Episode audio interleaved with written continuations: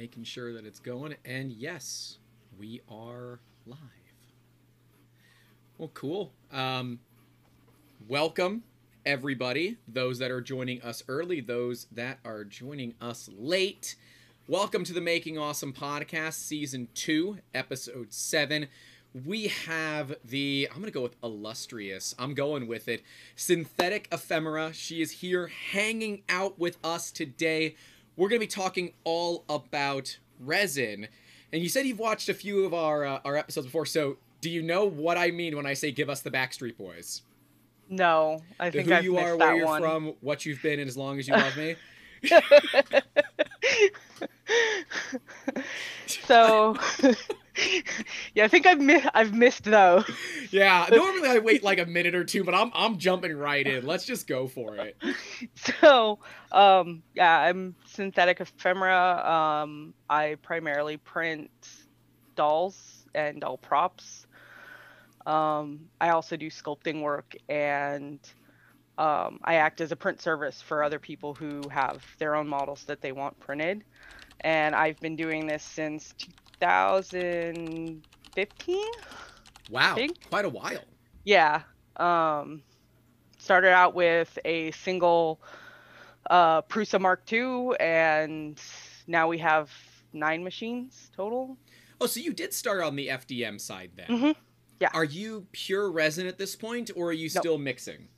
Still mixing. Um, pretty much depends on what our clients need. So, How much detail do you need? Do you need individual phalange manipulation detail? You're not getting that on FDM. yeah. Not a snowball's chance. Uh, yeah, that's that's always a fun one. Um, when people reach out, they're like, "Yeah, I need this level of detail." I'm like, "I and I only want it to cost this much. Well, Oh well, you know, we, we weren't even getting to the cost part of it. That's you know, that that just That's usually is what it is, though. They want they want X level of detail, but they don't want it to cost a lot. And I'm like, well, we can go this far with detail and have it not cost that much, but you're gonna be sanding a lot. yeah, uh, hey Maker Vikings here. Hey Maker Viking, how you doing? But um, yeah, I I definitely have this same thing. It's like, all right, I understand that you want to keep it cheap. We're all about keeping it cheap, or let me rephrase that more affordable, because cheap Mhm. is definitely a wrong connotation. Uh, it is difficult to say the least to say, all right, you can get it this way, and it will be effectively injection molding quality. A little bit of sanding on the supports, and that's really about it. If they don't want to pay for it on our side, because we of course will finish the parts, you know, the way that they want. But a lot of times they don't want to do that. Then, or you can do it FDM, where you might sit there and ride the struggle bus for a few hours, for Yeah. sure. So Develop early carpal tunnel for one part. Gosh. Yeah, yeah, and uh, you will have a very intimate relationship with a pair of flush cut cutters as part of your like resin printing uh you know future and i would love to get some uh, some some tool tips from you as well at some point to Oh. uh be like all right so i love the Hakko, you know flush cuts but i know you've got a brand that you're like these are the best i have been using these 30,000 cuts a day for the last 7 years It's whatever it's whatever these are. it's the It's- Hakkos. I have I have like eight of these that get sent with the printers. I there's like two in my drawer next to me. There's another four in the printing room. Have you ever broken a, a, a jaw Oh yes. Where they Oh, break yes. for like you're like I'm just gonna cut this resin. Snaps pliers. Yeah. Yeah. well, I guess I've- the resin won this round. yeah. I've broken a couple. And I've broken a few um the scrapers, the metal the paint scrapers, getting parts off boards. How? Like you've chipped Yeah, it- scrapers? I've been pulling the part off and it's the board or the scraper is split in half. oh my.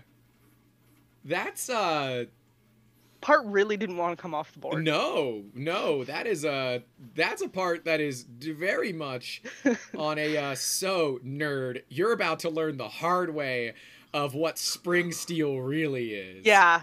Yeah. I have never, and like in my experience of all three, I have never once. I done ended up that. having to soak that board in acetone to get the part off. Oh, so this was FDM. No, it was resin. Does acetone attack resin the same way that it attacks like FDM parts? hmm So that resin print was gone too. Yeah, yeah, it was Hmm. gone. Because I, I see people using acetone as a washing material. I'm like, I don't If think that's a good it- idea. It, yeah, if you soak it long, it takes it it takes longer to eat it away, but Mhm. if you soak it long enough, it will eat at it. Um, I don't have any up here. It was an eyeball. I know that doesn't help, but it's basically just think of a, a half dome, Yeah. a half sphere, and it was flat to the board, and it just there was no way it was coming off without. Um, Gentle physical persuasion. yeah, yeah. I asked it nicely, and it told me to go to hell. Jeez. Yeah, no thanks on that. That's uh Yeah, nope. I, I, it see for me it's I'm using the scrapers and then all of a sudden the part releases and I've still And got a goes- fair bit of force. Boom. No, it's into my own hand. Oh, yeah, I did that last night. I I did that last night. I have a, a hole in my my hand from doing that last night. Is this why we can't have nice things? yeah, this is why we can't have nice things. I, I've, I've always said use a cutting glove, but like for resin, I refuse to use a cutting glove. If Yeah. I'm using a cutting glove, it is underneath another another glove, like exactly how you would do it in food service, where your cutting Mhm. glove is on the inside. and then you've your- got the plastic one over it or Yeah. the vinyl. Yeah. Because like Yeah, I PPE should is probably a do that. You know look an ounce of prevention, right? right. Uh, but I, I think a lot of us learn these lessons the hard way, right? Um, you know, we've all, we literally make a meme out of resin is toxic. Like we've got a whole thing, and I really do need to put it in OBS so I can have it come up on screen. Just in the resin is toxic. background. yeah, because it's like dark red letters, and it's like boom, boom, boom. Resin is Yeah. toxic, and like the patrons want us to make uh, T-shirts with it on oh, there, right? that would be fantastic. Um, yes. Which is hilarious. It should also be pretty much an obvious thing, right? Would you go drink two part epoxy resin? No? Then why don't not drink the forbidden milkshake? Right? Because, uh, Oh yeah, especially with some of the concoctions that I make with the glitter that look like just absolute delicious candy. let's talk about You're like, I want to, I really want to drink this, but no. That's that, that there's the uh the quote the quote that we use. I really want to drink this, but no. No, no, no. Promise I won't use that. But uh it, that that is the thing, right? You are kind of I and, and I don't know if I'm going to say it the right way, the que- the queen of mix-ins. Right? That that is your that is your specialty. You have effectively pioneered this whole idea of guess what? resin does not have to be the color that you bought it in. It does not have to have that same surface finish that you bought it in. It does not even need you can add anything you want to it. You're going to as far as I'm aware drastically raise the level of like care and need for it Oh yeah. than you would if you were just printing normally. But quite literally the sky's the limit here, right? For the most part, I mean, as long as it fits within a layer, you can put it in the machine. So you know you're not going to be able to put like beads and stuff in the resin, but I mean, if you were running At really least thick, I haven't- You could. yeah, yeah. If you were running really thick layers, you could put probably seed beads in the resin. I haven't tried it yet, but That's why we got to get you that SL1S where it could do the, the 200 micron layers. yeah, exactly. But you cou- you couldn't color. I think at that point. Uh oh. Oh, we're good. No, you could. Okay, I I, I lost You- me for a little could- bit there. oh. Sorry. Okay. Um. Yeah, hold on. you Let you me, uh... you should be able to. Oh, is it still? No, no, no. We're we're we're good. I lost me Okay. for a second. We're okay. Um, I'm gonna stop. I was recording on our end, so I'm just gonna stop the recording on our end. But um, you know, we we look at what is possible, and when you want to do those thick layers, you don't really have a choice. You are basically stuck at using clear resin, right? No, I've put No. mica. Yeah, I've put mica in opaque resin and not had any issue. I've put glitter in opaque resin and not have had any issue. I could see glitter, but uh, does the percentage of mica have to go up when you're using an opaque resin versus a? Uh... If you really want it to like punch you in the face show, yes. Um, if you just want like a light kind of sparkle to it, not really. Um, I put about the same amount that I do in in resin in clear resin. Um, I don't have her. I have I have a somewhere. I have a blue. It's the Prusa Azure blue that mm. they sent with the machines mm-hmm. that I dumped um, Mica in, and she's sparkly. She looks like an icicle. Can we talk about the the mix-ins and kind of one what got you to even saying I want to do this, or I, I really want to just dial it to eleven in terms of in terms of difficulty, but then why you kept with it. So um, I I'm in a hobby um, that has casted resin dolls. Mm-hmm. Um, you can probably see a few of them on the shelf yeah. in the background. Um, and in the last, I'd say, 15 years of the hobby, um, using clear resins with things inside of them, glitter, beads, things like that, has become much like the poured resin right. art things have happened is the same with the casted resins. And I was like, I want to do that. How can I translate this into the printed dolls? And I just, I literally had some nail art powder, like the mica that you rub on, and some chunky, um, it's like shredded mylar, opalescent mylar. We call okay. it unicorn, um, unicorn glitter. I threw those in the vat of my moai and just hoped it would come out. You're like, F it, I'm just gonna send it. I don't it care. Was a, it was a vat that was on it was an old PDMS vat that was on its last leg. Oh, um that I you know, we were gonna chuck anyway, so if it messed the vat up, I didn't really care. And it worked. And so I started to refine the process from there because it was the first one that printed there were a lot of issues. There was like holes in it and things like that, but it was sparkly.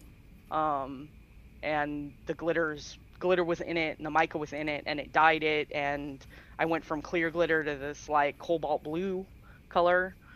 Um, right and so I just started refining the process from there because I was like, well, it works, and the machine didn't explode on me, and the laser isn't fried, and those are those are all the things that I'm looking for. yeah, the pool of resin is still in the vat full. where it belongs. Yeah, the the tank didn't crack, and there's not fumes, so now, when did you start getting into doping the resin? Because I know, like, we we recommend to people look at doping your resin. And uh, Bill Todd asked this question of uh, any tips for changing the material properties. He's managed to soften some clear Anycubic resin with too much too much ink. ink. Yeah, you get oversaturation. Um, using the uh, acrylic inks will do that too. You get kind of a rubbery consistency. If you use alcohol ink, right? Uh, e- uh, even the acrylic inks that don't have alcohol in it, mm-hmm. the the like the um, Liquitex acrylic ink, the high flows, I guess they have such a high water content that it causes the resin to go kind of spongy when it's cured. Right. Yeah. Um, the alcohol inks will definitely make your stuff um, spongy and even crack on cure if you use too much of it. I don't the the inks that I use are oil based. Okay. So they don't I haven't had any issue yet of them really changing the property of the resin. Um, Searches for piece of wood to knock on, right? Yeah, right. um, so, you know, I, yeah, if you're going for softer, um, I mean, there's resin mixes out there. Like if you want to go, if you want your part to be kind of tougher and I guess more have more bounce, you do. You know, there's the there's the rubber resins or not really well they're not really they're there's more the, like i guess elastic resins yeah the tough resins there's yeah Siraya Tech's kind of the the company that i look at for that's all i it's you know i've got and i've got some See, my resin is literally within reach, so I can grab Yeah. it. I've got some of this old monoprice resin that I have basically refused to open at this point because Siraya Tech just works. It works. And It it is- is now the one thing I've noticed, um Siraya Tech settings, I can't necessarily say, let's consider these gospel. I yeah, I I will start, especially with the additives. I will start at their base, and I will usually have to go plus minus depending on which machine I'm working on. Um, probably five to ten in either direction. Like with the with the the MSLA machines, it's usually like a couple more seconds cure time on initial layers. With the Moais, I'm having to raise the laser power by like two points, so it's not a huge. That's not not a, that bad. no, it's not drastic. Are you using the Ameralabs Toontown test print that a lot of us use to dial in resin, or are you just sending it and seeing how it looks? I just send it and see how it looks because I'm impatient. I was impatient until I started playing with casting resin. So for those that are Oh, listening yeah, I audio haven't- only, I am holding up some casting resin from Siraya Tech. This is Siraya Tech Cast. And uh yeah. I had like six failed prints before I'm like, all right, all right. I should not just keep and they're little tiny rings. Yeah. Um, but good lord, like room settings and all that where you're really like moving that build does not work for cast. Will not no, work. it's got to be slow. 50 millimeters a second or less. Yeah. Um, but you know what? It was a good experience because those are rings. They are jewelry. They are in casting resin. Boy, I wonder what they're gonna be used for. yeah. Because previously we were doing regular resin prints, just straight raw resin for burnout. And you can sometimes, if you can heat it hot enough, completely and cleanly burn out regular resin. But with You the amount of effort that you have to put into it, it's not worth it. It's like Yeah. double the price to go with casting resin. Um, Siraya Tech resin's about thirty dollars a liter. Last I checked, cast was seventy three delivered. yeah. Um, from Siraya Tech's website. If you don't need it fast, go buy it direct from Siraya Tech. They ship it from Amazon, but it's like three or four bucks cheaper because they're not uh, they're not paying Amazon fees on that anymore. yeah. Uh, but yeah, I, I, have haven't to had a chance to play with it, but I mean, if it's anything like the rest of their resins, it's I and I've seen I've seen what people have been doing with it, so I Mhm. know it works. Um, but yeah, I, I mostly play in the the fast and simple with a little bit of uh, blue and tenacious thrown in, depending on the project.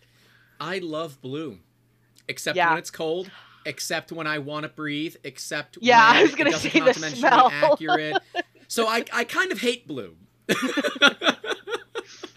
uh, for those that don't know, blue is Siraya Tech's tough resin, and uh, tough is correct. We have some uh, dice that we made, and I initially was going to print it out of blue. I'm like, oh yeah, let's print it out of blue. Oh my god, uh, could not get clean layers, could not get, um, you know, anything valuable out of it because it needed to be dimensionally accurate. But I found mixing blue, like you said, with regular resin, you can buff regular resin to make it quite a bit nicer. Personally, Yeah. I am all about uh, tenacious in regular resin.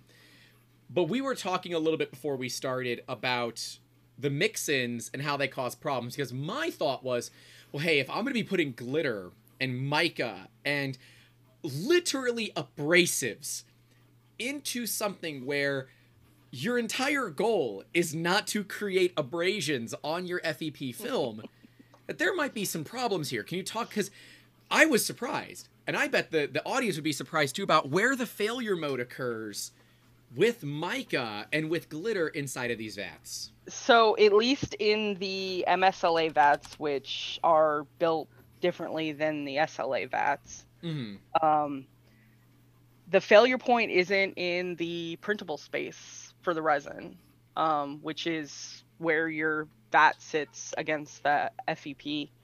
Um, Right. It's actually on the lip where the the FEP and the metal meet. So you've you've got your vat sides, and the FEP goes up, and you've got your bracket. And I actually have um, I have one of my SL1 vats here that I can show that has. It doesn't have a ton of glitter in it because this isn't one that I Okay. used for a whole lot, but it has some glitter in it. Um, but basically, this line here, this edge where the metal and the FEP meet, is where all the failures that I've ever had with glitter printing have happened. It's never happened on this part. And for those that don't know, a a, a FEP film. I don't even know what FEP stands for, but it, it, it it's a film. It's a it's a clear plastic film, and it is stretched tightly around a vat, and then there's a plate of screws that are used to tension it.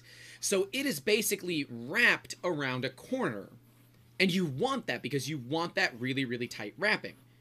But when you have abrasion, you've got a problem because remember in most resin printing, and I'm going to say most because consumer grade resin printing is all like this. You are lifting off of an FEP vat. You are not printing into a vat full of liquid. You are lifting away. So you have to peel away from that FEP. And that, and that means that FEP is moving ever so slightly quite a few times, right? It- it is flexing. And that flexing is effectively causing the glitter to just ram itself into the FEP Yeah. that's some bad news bears because what happens when a vat fails.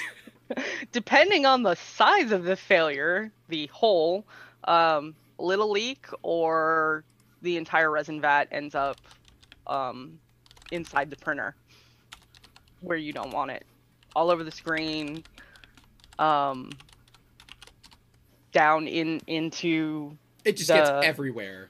And because Yeah, it's so it's it's, so thin bad.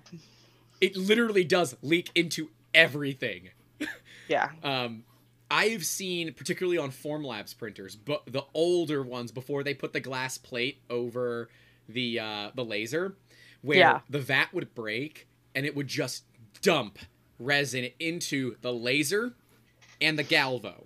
Yep. And you're not cleaning that out because it's still running usually while it's happening. So it's Yeah, curing. it's, oh what shit! Oh has shit! Oh shit! Oh shit! Oh shit! Yeah. yeah. That's if you're there when it happens, you Yep. do that. If you're not there when it happens, you come back and you're like, well, that sucks. Now the benefit of doing of the benefit of it occurring on an MSLA is that generally speaking, it's going to fail where it's printing. And Yeah. so if you're lucky, an area around the hole and the hole gets exposed, And seals itself. it seals itself. Now your print's gone. At that point, Yeah. that print and your screen, usually. I so huh, I have never had a screen fail because of a failure like that. I have dropped a build plate on my screen. oh. And actually, for those that don't know, uh, Brad, who's on our team, is Brad's gonna come get that printer. But I'm like, wait a minute, I have a YouTube channel now. So we're going to actually do the repair for a video. We're gonna talk about changing out a screen for a video, and I'm gonna have Brad do it. Because I believe it is easy enough that a kid can do it. It is. But we we run OG Elegoo Marses because like, they still haven't died yet. I've had one die from the screen just finally dying because they're those are LCDs. Those are not monos. Yeah. And I've killed two by dropping the build plate onto the screen. I've had one fail because of resin, and again, it was where on the edge where it leaked. It actually cured to the very upper edge of the screen, and when I pulled it off, it ripped Ripped part the of the screen. screen. Didn't rip the screen out; it ripped part of the screen out. And here's a testament to Prusa's screens: the screen still worked, and I printed on it for another two weeks while I waited for my replacement to come in. and see that that's kind of the benefit of running an LCD screen is that it's got that piece of glass over it to effectively protect it. yeah, A mono screen. Do any of your you have printers with monos, right? I do not. No. I do not. So there is no protective layer on a mono screen because they rely on that lack of glass yeah. to work. Um, so we've got four Saturns, a Mono X, um, and they're all right next to me, so I'm pointing at them. Two, four, five working Elegoo Marses. I still have an original Elegoo Mars in the box Oh wow. because I, when the SL one came out, I Yeah. said, "All right, as a business, do I want one printer or do I want seven? and I went with the seven, and I think I ultimately did not make the right decision because It's- at least for what we do, it's gray. Everybody wants gray. Yeah. Every now and then they want like a white or a clear or something like that, and when I explain to them what is required, they're like, "Oh yeah, just do it in gray. We don't care. We'll paint Yeah. it." Um, because the SL1 it is truly built to be a better machine. Now, I don't mind the Elegoo Mars. I think they're great machines overall, especially at the 200 and $200 price yeah, point that I for bought what them they for. cost. They But I'll tell you, when the screen breaks, I just replaced it. I am not Yeah. going to fix it. As a business owner, if I paid myself even $25 an hour, which is nothing for a business owner, there is no point in replacing those screens. The screens are like $35. It it'll take you about 2 hours to do it.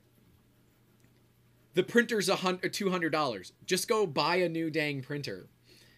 Um, Bill Todd says he thinks there's a piece of glass below. He says there's he thinks that there's a piece of glass below the screen on a Saturn. I have a Saturn with an Ovada. I'd like to know because that's the next machine we're looking at possibly getting to Hold add. on, I'm gonna stand up and check. I don't normally stand up on stream, but you know what? We're gonna do it. So, and the one thing I hate about Elegoos, the friggin' cover. You have to take it off, set Yeah. it somewhere. All right, all, all of my doors and and lids and stuff on all of our machines are attached, so that's gonna definitely be a that is my my preference. for is- me.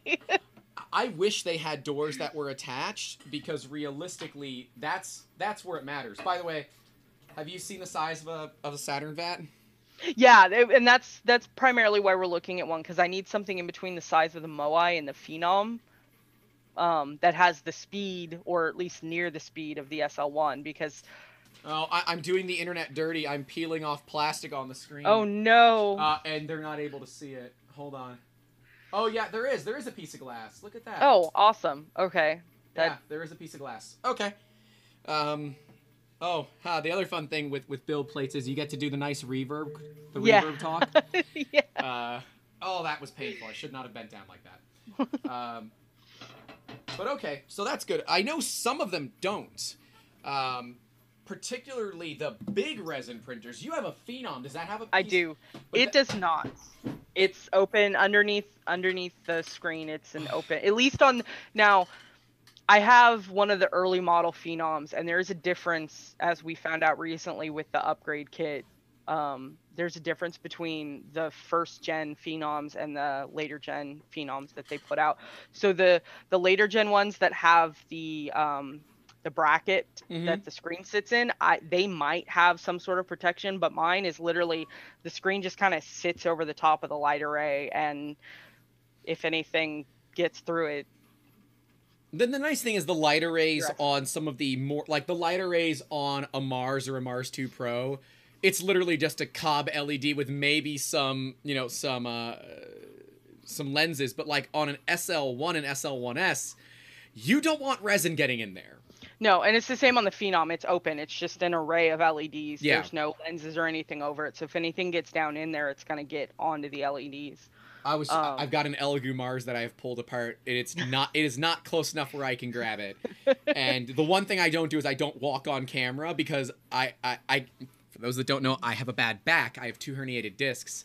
Oh, and uh, I either have to walk with a cane, and the staff have been waiting for me to use my cane on camera, and I don't do it because they they want to make a meme of me using my cane on camera, and I've deliberately avoided ever using the cane on camera so that they can't make the meme.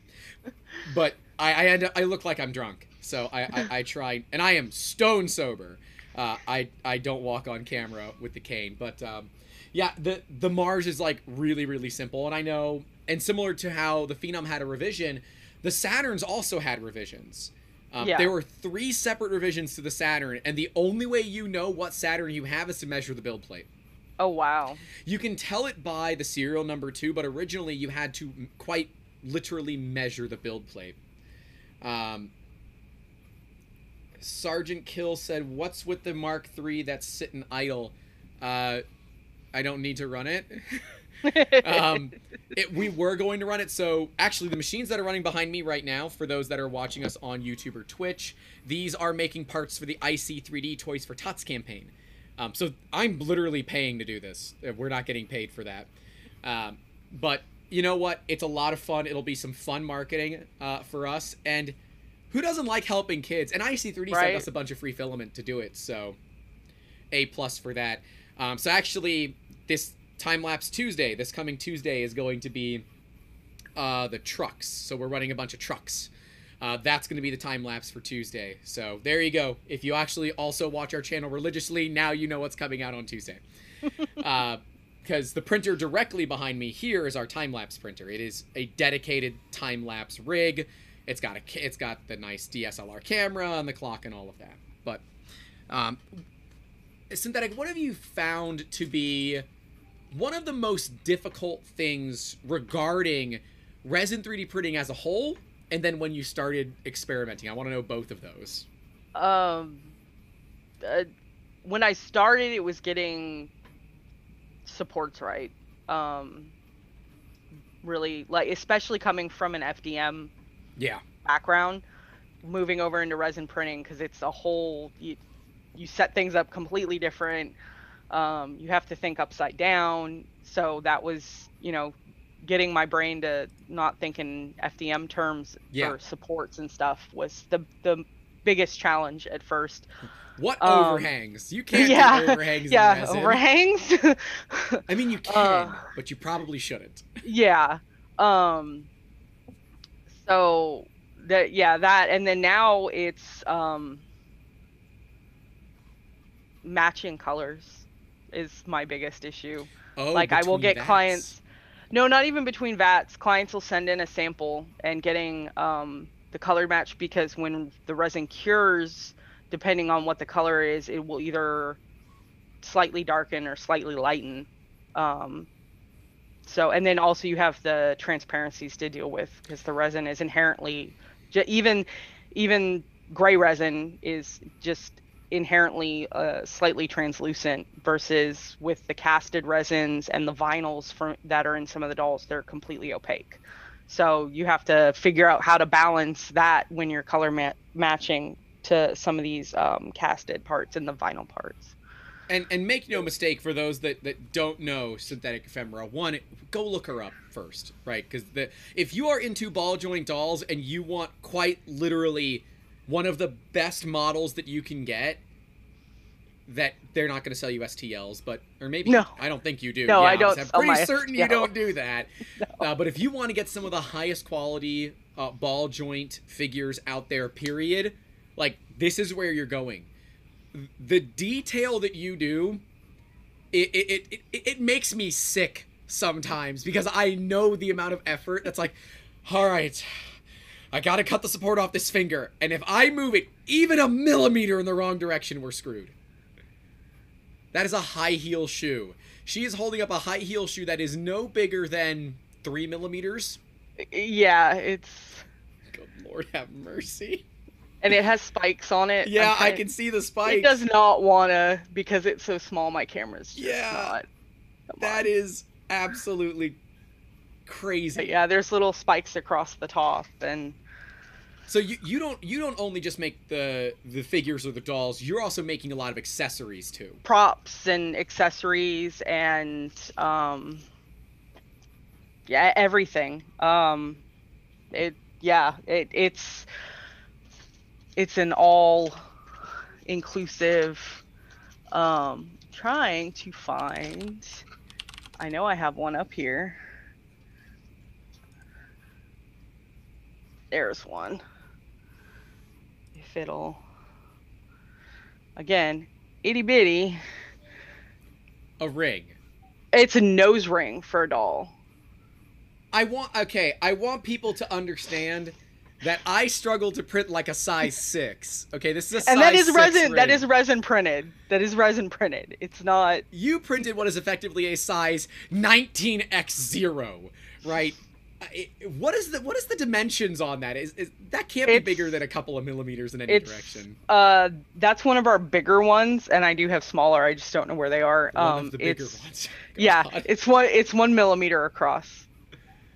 one one freaking millimeter across. Yeah. The the the diameter of the circle is one millimeter. So the the spikes on it are I I have no idea. Less than that by uh, quite a bit. So you you quite literally deal with the pixel size of yeah, yeah. I'm well. Those were actually printed on the Moai with, with the laser. with the laser. Yeah, Um, I have tighter spot I size. I have printed them on um the SL1, and yeah, I am I'm basically at the pixel limit when I print them on the SL1. Did you see Phrozen is launching a Mars size printer with an 8K screen? I did not. It is like six hundred dollars, I might I might need to look at that later. but it's it's it's the SL1 build size. Oh, see, I need ah, I need bigger. Yeah, and so uh, normally I say you don't. It does not matter if your screen is 2K or 4K. The caveat here is unless you're doing really really small shit, Which is what I do. it is literally what you do.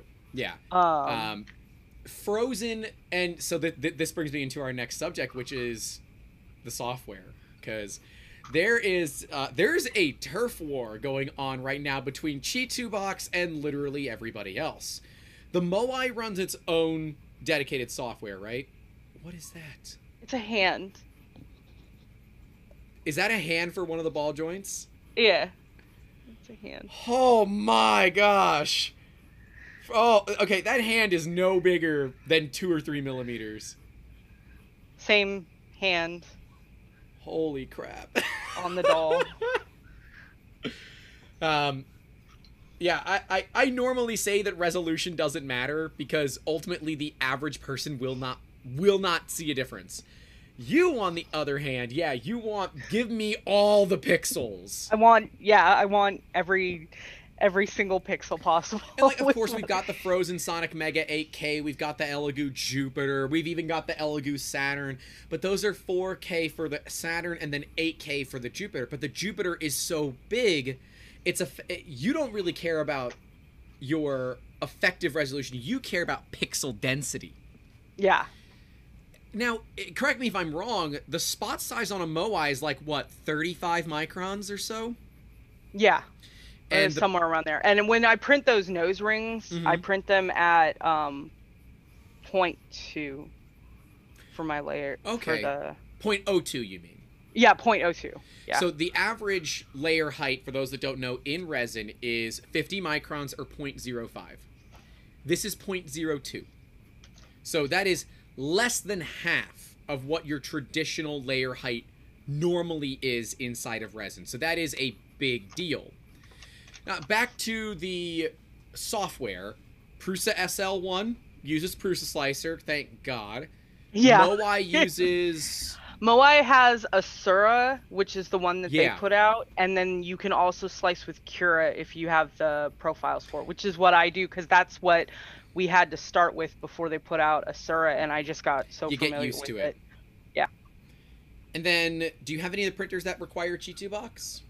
I the Phenom can use the ChiTuBox, but I've switched over to Lychee because I hate ChiTu. With Are you in the Lychee Discord? I probably not. Okay, because I, I I put in I have their too self many promo thing that I'm hanging out with you, uh, but I didn't know to tag you. yeah, I don't. I don't think I am. You know, Um, I didn't know they had one. They do, and you might benefit from it because they are releasing private betas in there to anybody in the Discord. Oh, okay. I personally don't do it because, like, from a business standpoint, I don't want to screw around. I am, I love Lychee Slicer. Uh, everybody thinks they pay me to say that. They only gave me a free copy of, of Pro after we did the initial video, and it was only because they saw our video. Like, they don't pay me. I wish they would, but th- th- they're good. Like, they're a smaller team. They don't. Yeah. I don't think they've got money to be paying influencers. My my only my only issue with Lychee is it's subscription based, and I I absolutely loathe subscriptions. I'd rather pay a license fee, like a, a one time license fee. But I mean, on the plus side, it's not that bad. no, it's And- not. And the free version's still fantastic. It is. Yeah, I know. I, I am bummed that they that they gate the hollowing behind the uh, the paid. I do all my hollowing in ZBrush, so Oh, okay. All right. So you are a masochist. Got it. I don't. I, I very rarely hollow in Slicer. I almost always hollow in because I need. Usually, when I'm hollowing, I'm building the the drain hole into the design, so I need it to be in a specific spot in a specific place. Um, it's uh. so you're you're doing custom designs inside of ZBrush.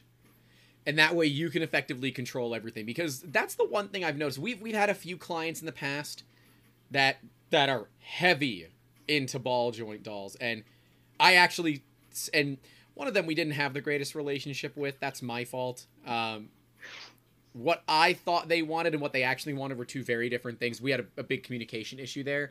But I even sent it to them saying, "Hey, you should come check this one out because you need to be buying from this person. They they know what they're doing. This they wanted to get foldable wings that Yeah. are actuated by moving certain areas of the doll. So when, when you would straighten the back, the wings would then unfold. Yeah, that's uh, that's some engineering. There. that is some engineering. Now we got that. we did get that, and it was we just used um some some rods, effectively, just like some push rods, if you will. Uh, Yeah. but that was easy to get the wing to open, but it was a two piece wing, so it had to double open, and that we Oh. did with some elastic band, like the um. Which is what the dolls use anyway. It's uh like Yeah, it's exactly. Elastic. And so all of yours are individual pieces that are ball jointed together that are then tied together with that elastic band. Yeah. So it's So not just it's- print, sand, assemble, done. No, no, no, no, no. There's a whole other step of stringing the Oh. dolls. Okay. Yeah. Yep. Oh man, you're even putting actual knees in there too. Yeah, they're floating, and the wrists, or not the wrists, but the The elbows. Yeah. the elbows. Um, and I need a model like that for my back to say, okay, it hurts right about here. right here. Here, here's the problem. And this is this is another this is a, a bigger one that's built differently. She doesn't have floating um peanut joints. They're built into the the lower. oh, okay. So it is. It's more like a ball and socket joint. Yeah, Similar but to she's what is still it's natural. still it's still elastic strong. Right, so. right. That that keeps because that, that was something I was going to ask all about. Like, okay, my understanding is some ball joints are put together literally snap fit, but over time that's going to wear and it's going to get loose. The idea of this, uh, of the string and the elastic is that even as it does wear and get loose, it's under tension, so it's holds it always got that uh, that tautness to it. Yeah. Okay, So I it's that. yeah, it's and and the the ball and the the ball and socket doll, dolls are usually based off of um they have almost an internal skeleton usually. Okay. Not all of them, but a lot of them they'll have some sort of rigid internal skeleton that the parts plug into um or are physically part of. It's co- more common in the vinyl dolls. Um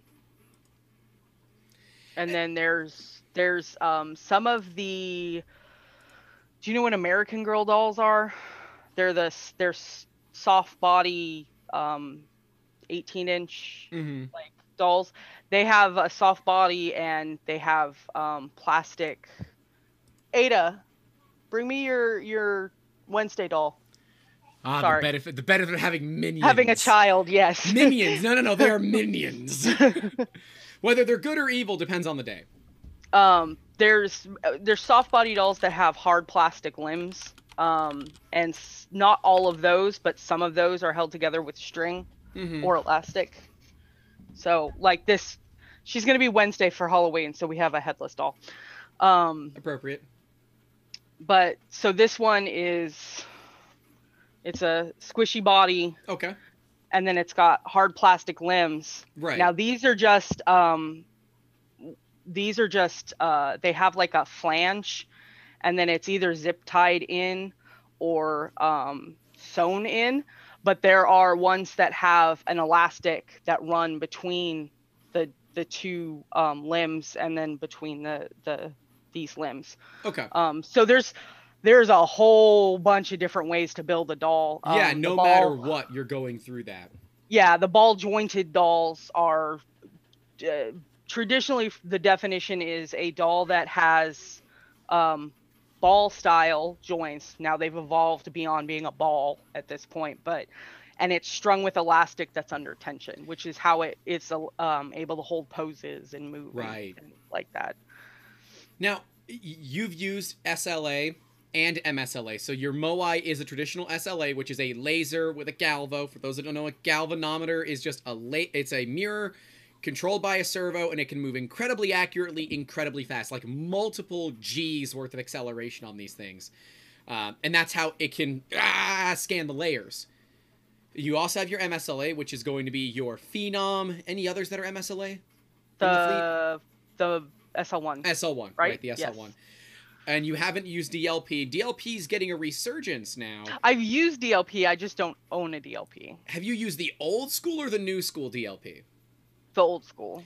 So old school DLP was literally a projector underneath a piece of glass that would just project a light up. These new school DLPs are the projector but smaller inside of a printer and it is not like literally you had to go out and get a, a 1080p projector stick it underneath yeah. the printer no this is a dlp module inside of a 3d printer oh, it is wow. not a dlp projector anymore um, Anycubics got their uh, their Ultra, I think is what they're calling it.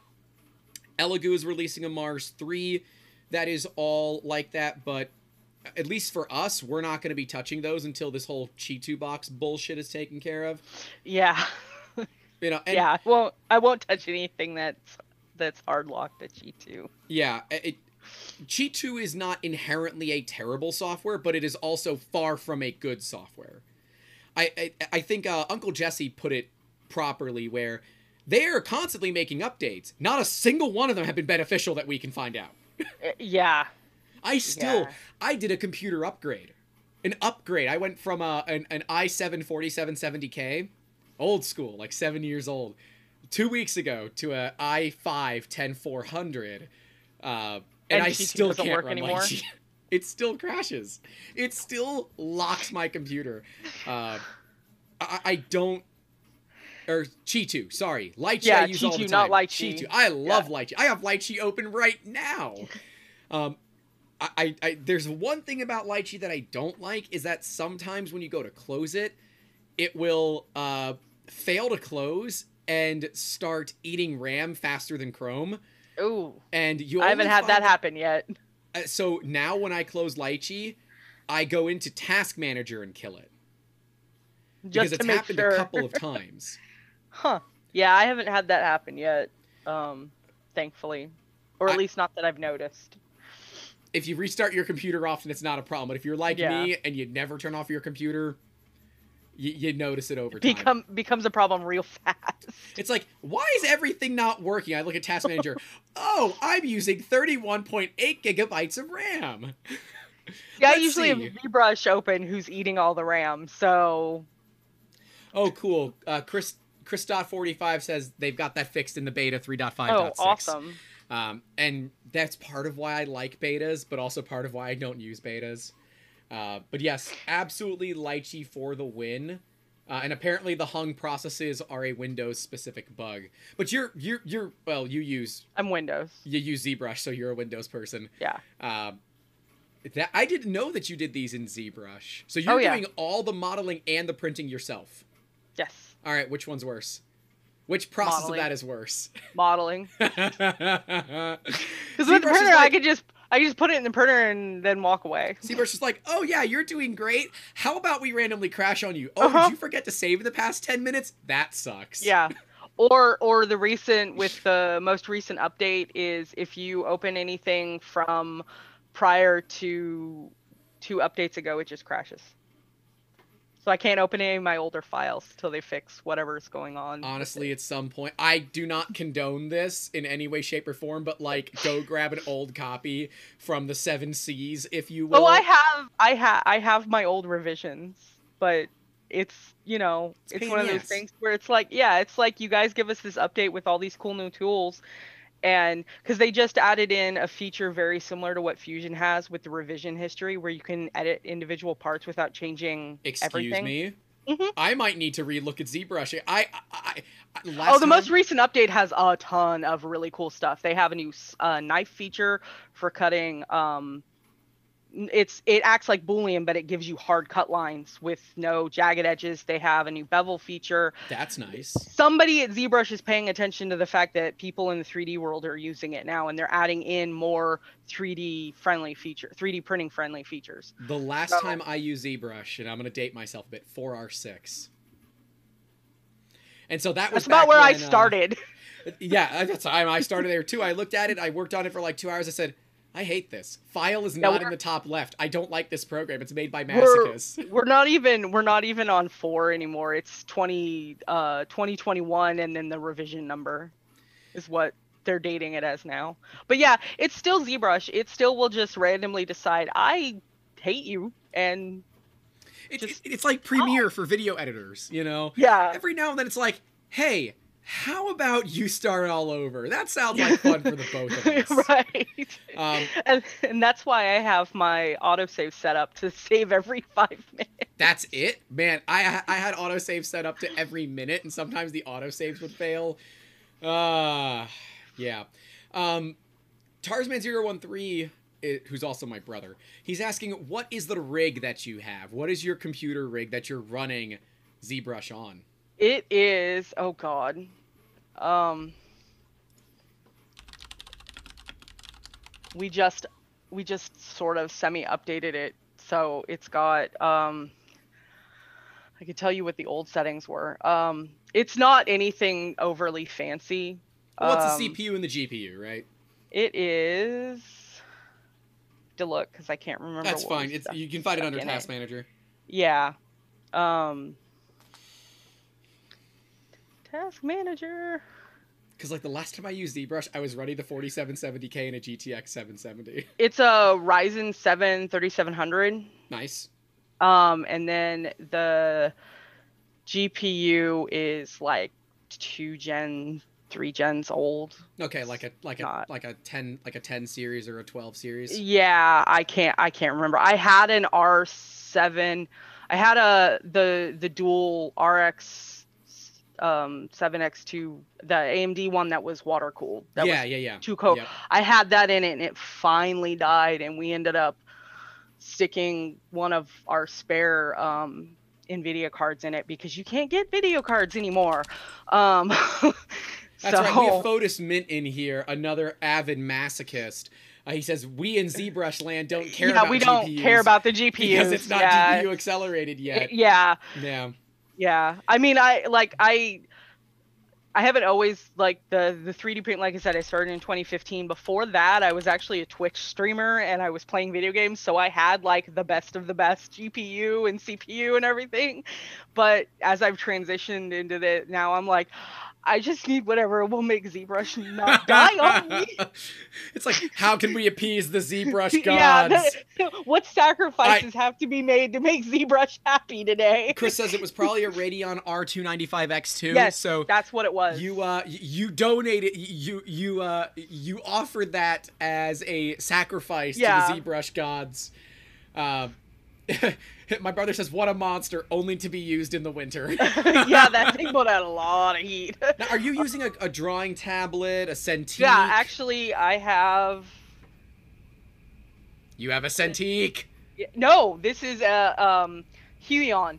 Um, I had Oh. I had a Cintiq.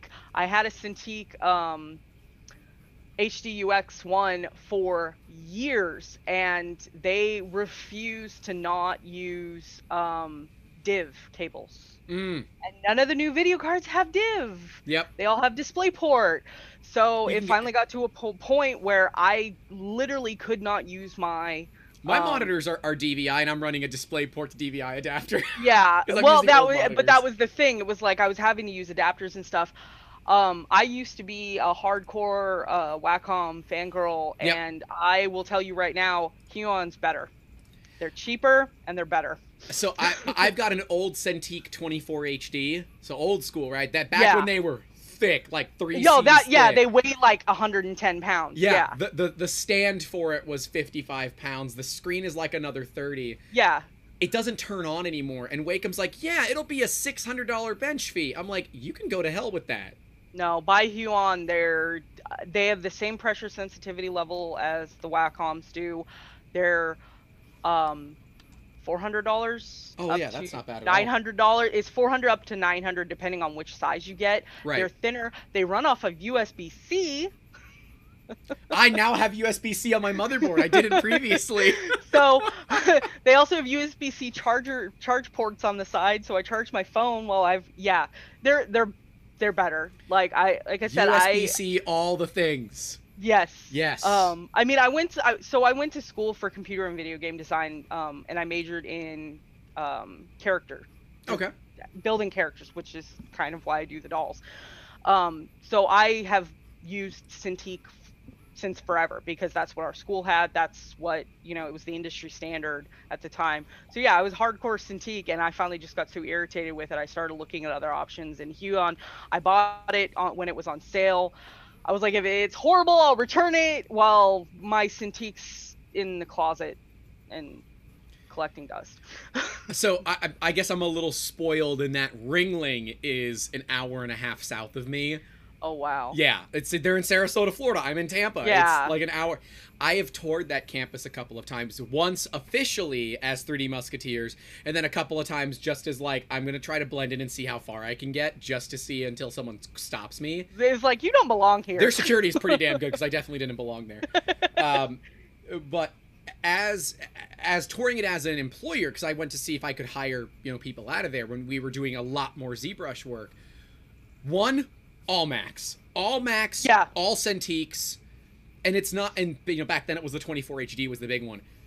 Every one of them, a trash can Mac. I think they were trash can Macs back then. You know the Mac Pros big ass Cintiq. Some of them had two or three of them using as monitors. I'm like, okay, so you just put four thousand dollars worth of monitors when you're only going to use one. One. Yeah. Uh, yeah. But yeah, yeah, 16 uh 16 inch dis- display from Huion's $400. That's not bad at all. Um no, it's not. And uh like like here's the pen. Boy, so- that's not a complete and utter ripoff. Um and it's That's a uh, Wacom pen day and day. Yeah, where's my donut?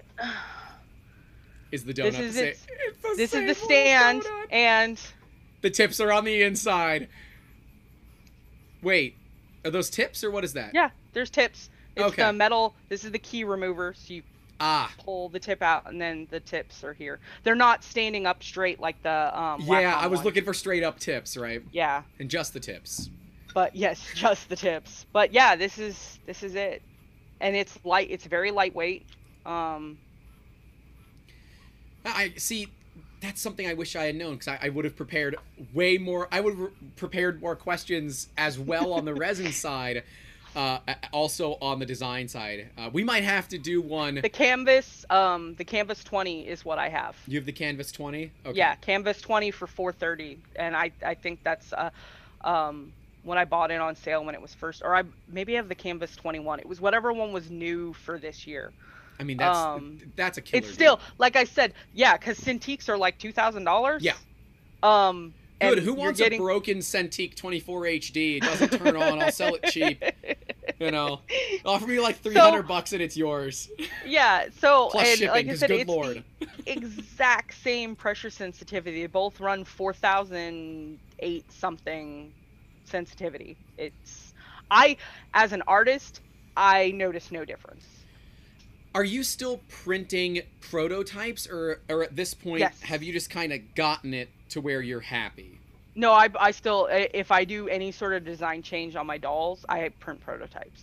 I have to, um, to make sure joints fit, um, make sure they me- work mechanically. Mhm. Um, because that's the other thing. You can build a joint in ZBrush and it looks like it works till you print it.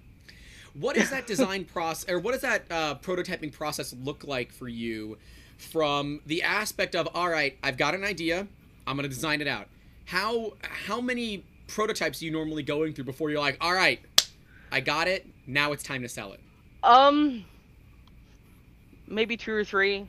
It's not a whole lot because the the thing is is um, like depending on how many joints the doll has, I'm only printing one copy. So Mhm. like for for this doll, I would only print this joint once. I wouldn't need to print a left and right because they're mirrored. So they, you know, I just test the one side. It's the same with the the knees, the thighs, because this the it looks like it's one part, but it's not. It actually so that it's rotatable. Right.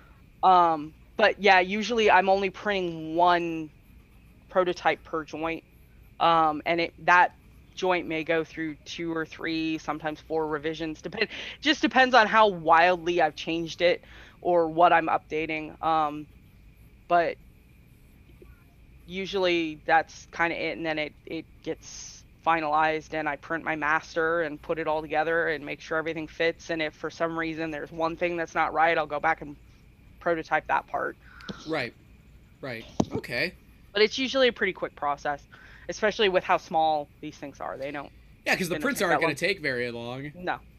Are you doing a lot Oh. of print on plate, or are you always printing with supports? Uh, It depends on what it is. Okay. Um, uh, al- almost all of the bo- doll body is print on supports, but things like eyes, I print on plate. Um, and these, I found my, well, I was looking for nose rings. I found my my eyes. Um, so this was what I was talking about. It's a little half dome, Yeah. and I just print them directly flat back. No, there's no the reason plate. not to. Yeah. Have you played around with flex plates on any of the printers yet? I I haven't. I want to, um, especially on the Phenom. Yeah, because that- that... how big's that build plate? It's huge and it's heavy, and I have weak little girl wrists that have years of abuse from drawing.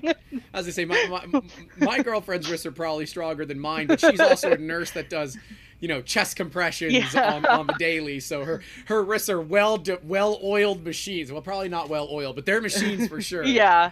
No, Uh, mine mine have years of abuse from drawing at a computer, so they're they're pretty trashed. that's fair. Um, but it's I don't know. It's about that. I am gonna look it up real quick because I'm, heavy. I'm overtly curious. Um, it's nowhere near as big as the the XL or the XXL, which requires handles. Yeah, I, I, I like that they just adopted the American scheme of uh, of uh, of, of sizing. So yeah. The, build volume it's 276 by 155, so it's actually it's- only slightly larger than a Saturn.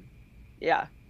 I love my Saturn. but it's still it's a big it's i mean i i can lift it with one hand it's Yeah. you know but it's still it's heavy because it's um oh, and it's a flat top, isn't it? no we have the we have the tilted one Oh, okay, that's good. Yeah, I mean, Um, I, you know, I, I, so we reviewed a Photon Mono X on the channel, and I don't think I ever officially did a Saturn review. We've got some resin we're going to be reviewing soon from Creality. Creality sent us resin, which is was very interesting to me because I have not been um, all that nice to Creality. I, I, I quite regularly shit on them, uh, but they they said we we were looking for people that are critical of us so that we can have a fair test of this resin. I'm like, okay. you know what i'll take that i'll take that, that over the ones that want to kiss up to you if they want critical reviews Well, they don't want critical reviews, but they, they, they don't want people that are just going to say it's awesome because it's Creality, yeah right? And, you know, I can respect that because, like, I even said, hey, I don't own a Creality printer, and I'm not going to buy one for this review. If you want me to use a Creality printer, you're going to have to send me one. They said, no, we know you don't have any of our printers, and we don't We want don't you care. to use them. Because if we're showing Creality resin on a Creality printer, that's not really indicative of what the industry is going to use. They are Yeah. well aware of what's going on, but um, yeah, it's a it's a new resin. I don't want to talk too much about it, but uh, it is. They're saying it is a safe formula, and what do we say, everybody? Resin is toxic. um, I is it, is it epoxy free like the MatterHackers stuff epoxy doesn't matter. well i mean but is that what their metric is by its I don't have an MSDS yet, oh so I told Oh. them I said I need to get an MSDS before I want to go ahead and film the video. yeah because I, I and I want to test it. But like other than my my thought was I would get some like skin on pork shoulder oh and put okay some resin on that. and then go throw it out in the sun No, well no, because resin will damage your skin even when it's not curing. Yeah, no, I know. I because I've I've spilled it on myself and got a rash. But the the sun the sun test is fun, especially when you don't know you have resin on your skin. Yep. Oh, it's like, oh shit. Yeah, why am I burning? Yeah, that's like why we recommend. Uh, we we use the you know like the log yellow kitchen gloves you could get from the dollar store. Yeah. And I recommend if you're close to a dairy farm that you go get Oh, the, getting the the- shoulder length. the yeah. You know the ones for um, damn gloves for cows. for cows. uh, Idle Ham says resin is delicious, and uh, for those that don't know, Idle Hams is one of one of, if not the greatest people in resin supporting. They know You, uh, they know all about it. you have that screen share thing. Oh yeah, uh, give me just a second. I am ready when you are. I will I will show some delicious resin.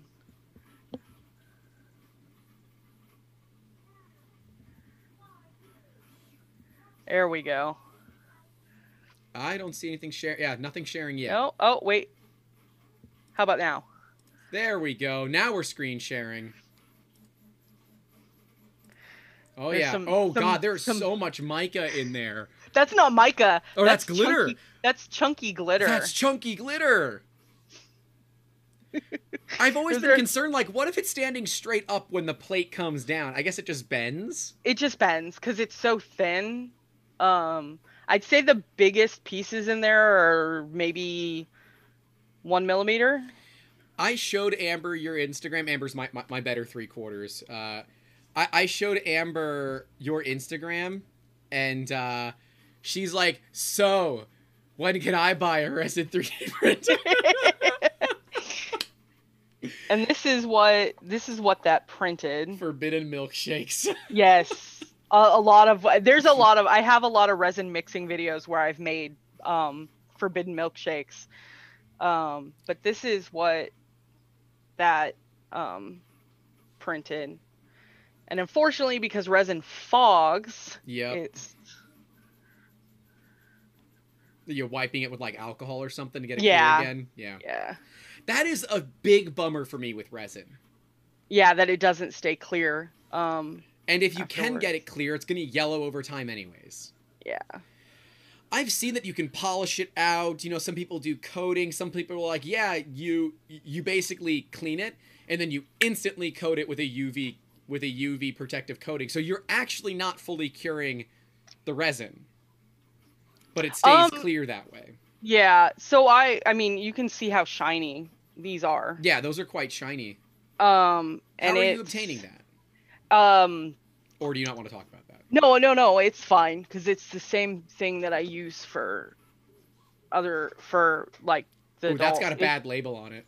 yeah, it does have bad label on it. Glass Um, polymer varnish with UVLs. So it has a UV protectant in it. Um, and it's just a it's uh basically polymerized uh, acrylic gloss, and I spray it through an airbrush, and it coats the resin. This is after I've sanded it. Um, What are you sanding it- to? How how high grit? uh, two thousand. Okay. So I start at 600 and then I go to 1500 and then I go to 2000. It's not like I'm not stepping incrementally down. I'm not starting at 60 grit. Gonna get Um, no. all that good stuff off of there. What No. detail? Are you deliberately over detailing your prints because you know you're gonna sand them? No, because where I put my supports isn't where any of the detail is. Smart. oh, oh, so and you're also only sanding where you're having supports. Pretty much. Okay. Yeah. Um, I might like on the last on the 2000, I Mhm. might do an overall sanding on most areas. Evens it out too. Yeah, um, but because that's that stuff's so thick, it fills in a lot of the any sort of like unevenness you might have um, on the prints. So, but that's it. And the the nice thing about that is it's got a UV protectant in it Mhm. and it's high gloss, so it's almost like a candy coating finish. On and that's kind of what you're going for, right? You want that that candy shell. yeah. Because over time, of course, resin parts will get quite brittle if you don't protect them. Um, and now I'm curious, what is that uh, danger label on it for? Is it just an inhalation danger? It's yeah, um, and it's um, it's flammable. oh well, I mean, all, oh, fun things are flammable. We Yeah. that. Um, it's it's just it's you're running it's the same you're running in the mill acrylic you know, if you're gonna spray, if you're gonna atomize it in any way, wear respiratory protection and have proper ventilation. Or do it outside Um, minimally. Yeah. Yeah. Okay. Um, but yeah, it's it, it's nothing. Um, it's nothing too crazy. It's not caustic or anything like that. You know, nothing really fun.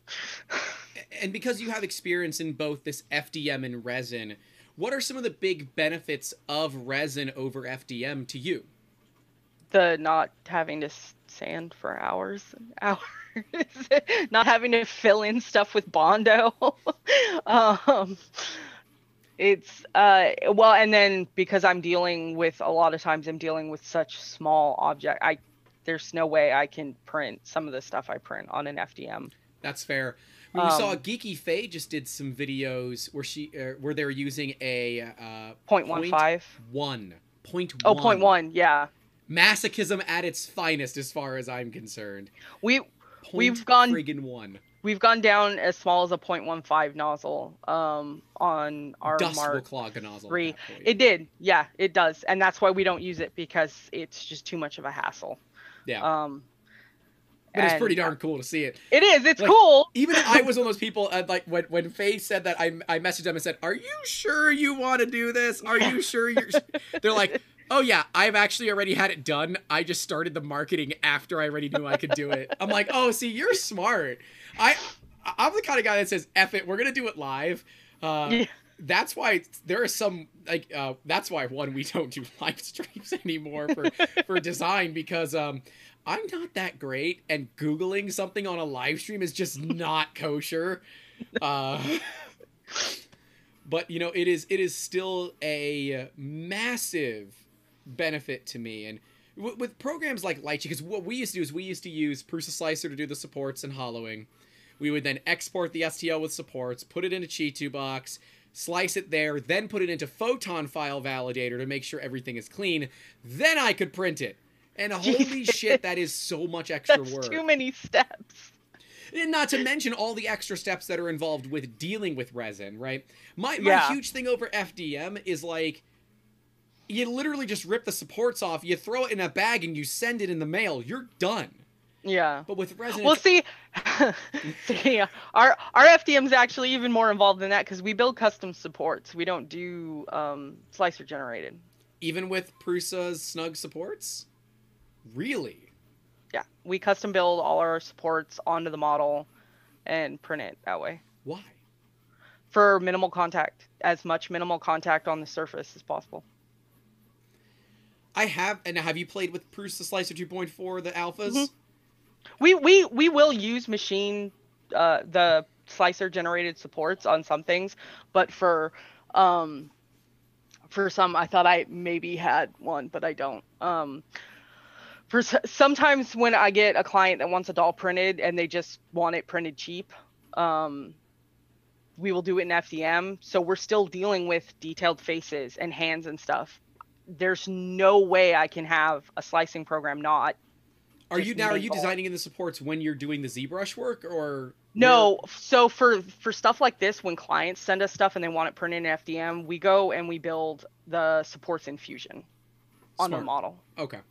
Um, and we- we basically we we bring in the model, we build the separate supports, and then we export the supports in the model into um, Prusa Slicer, and we have them printed as one object. hmm So, but I like it. I mean, that's. I haven't gone down that path yet because generally for us, like the the the straight up built supports are more than adequate. Uh, but in some cases, yeah, I, I can definitely see. Yeah, it's not for everything that we do that, but for for stuff that's really detailed where For resin, Um, I'm always doing custom. oh yeah, yeah. I, I Um, will let Lychee sometimes do it, um, at least to get like the bulk of it. But then I will go through, and I learned this on the rings that I really do need to do that. Um, and I got a lot better detail, but I find that Lychee puts way more supports than it than it really should. Then it needs Yeah. yeah. But you know, and and I hear people complain about this. I say, you know what? I recognize the little bit of extra time to clean it up, but do you really want to print it twice? No. Yeah it's, and they're like well what about the extra expense i said if you are th- if you're if your margins are that tight, you're in the wrong business. pennies. It the sports cost pennies. They cost pennies. Yeah. That's not where your that's not where all your cost is going. No, yeah, your cost is in the time, right? Yeah. But yeah, for things like so it looks like, you know, it's it's not a solid head. It's actually it's two pieces. Oh. And it's the tolerances are extremely tight so that it just it stays together. So for things like this where we we want the outside to look as finished as possible. Now this is resin, so All the supports are on the inside of the head. It doesn't matter. Yeah, but if we were to print that in FDM, we would want to build custom supports in so that the outside stayed as unmarred as possible, but those interiors were still as pristine as possible so that they could press fit together without any issue. So we have to go in and build that's where the custom support building comes in is stuff like that. Otherwise, yeah, we would just use the the slicer built supports. Um I love that. I mean, that's a, your your attention to detail is, at least that I've met in the industry, quite quite second to none. I mean, Idlehams. I don't know if he's still hanging out, but uh, you know, he's very similar in that you know I am going to build supports for what is most effective, but also deal with surface finish. yeah. Um, we're going to be doing so in this test of the resin. Uh, I'm working with Fotis to find out some really interesting models that are like difficult to support that are going to really test resin, but are Mhm. also quite pretty. You know, so I'm not just printing crap to throw it away. I should throw you my dragon head. Yeah. It's a it's a pain in the ass to print resin. Don't make it too hard on me. Th- th- This resin, this type of resin, is statistically difficult to print. Um, it is. They are claiming it to be a water washable resin, and I, I don't like water washable resins. Um, and Idle Hams can speak to this heavily, as can I. Uh, water washable resins tend to have internal stress that comes out in like months when Yeah. the layers start to split and delaminate. If it doesn't happen during the print from I actually have a 3D printed doll from another maker right now that I am repairing. And I sus- I don't know what resin it was printed with, but I suspect the damage that I'm seeing is because it was a water washable because I'm getting those split fissures on parts of the doll. So yeah, I'm not I'm I'm not a fan of water washable. I'm also not a fan of water washable because people go and wash it in their sinks. Yes, literally my problem. Literally my problem is that oh water washable I can wash I can it in my wash it in sink. sink. No, resin is toxic. It is. Oh, it, it hurts me every time I see people do it. And enough people believe that this is okay. And the manufacturers, while they do put some warnings up, they are not like. I- would trust Siraya Tech to put like in big red letters. Do not wash this in your sink, but nobody else. I, I like, yeah. I'm I'm I'm looking at the resin I have from Creality, and it does not say anywhere on there that you should not wash it in your sink. Yeah, and it, it, it needs to be said because I've I've seen I've I've seen videos of people well, and I'm like no You're please stop. poisoning your Please waterways. stop Um, and for like people like me, I live out in the boonies. I have a septic system and a well. Okay, yeah they are not all that far away from each other. Now the well is multiple hundreds of feet further in the ground, right? The septic is maybe six feet below the surface. The well is like 400 feet below the surface, but that shit leaches. And Yeah. it can get into aquifers and rivers and you don't want to deal with that. And yeah you know the whole epa fines for poisoning waterways is like a quarter of a million dollars per incident. Yeah and yeah, i you don't, wanna know is not an that. option. Yeah I didn't know better. Uh no. Now did you did you always start out with Siraya Tech or did you mess with other resins before finding Siraya Tech Uh, well, because our first our first machines were the Moai, we actually started out with the Peopoly or Peopoly, depending Mhm. on how you say it. We started out with their resins, um, and then when they um, branched off and became the Siraya, we switched over to them. And I use Siraya in my Moais. I don't even use Peopoly stuff anymore. Um, even though it's technically not supposed to be for the. Mo- It's not supposed to be SL um, SLA resin. It's supposed to be um, MSLA. So, but I've made it work. Something you said Um, that I didn't know is Siraya Tech a branch off of Peopoly? Uh, I don't know if they're if they're like subsidiaries or something, but uh, one of it's one of their chemists, I think, started it. Okay, so there, there, there's some sort of relation There's- there. Good or bad, there they- is a relation. Yeah. Okay. Um, but yeah, I'm not I'm not sure if it's like a if they're you know a, a subsidiary or anything, but there, I know that there's uh, there there was at the beginning there was some crossover between the two. Um. So, but uh, yeah, I I pretty much that's with the exception of a few of the Prusa resins that I have in house, and I have a couple bags of Matter Hacker stuff. Um, I started with Elegoo. pretty much just use the Siraya now. I Um, started with Elegoo simply because it was, like you said, it was the brand that you bought of the printer. Yeah, Then Siraya Tech was doing a deal. It was a BOGO deal years ago. So I said, oh, what the hell?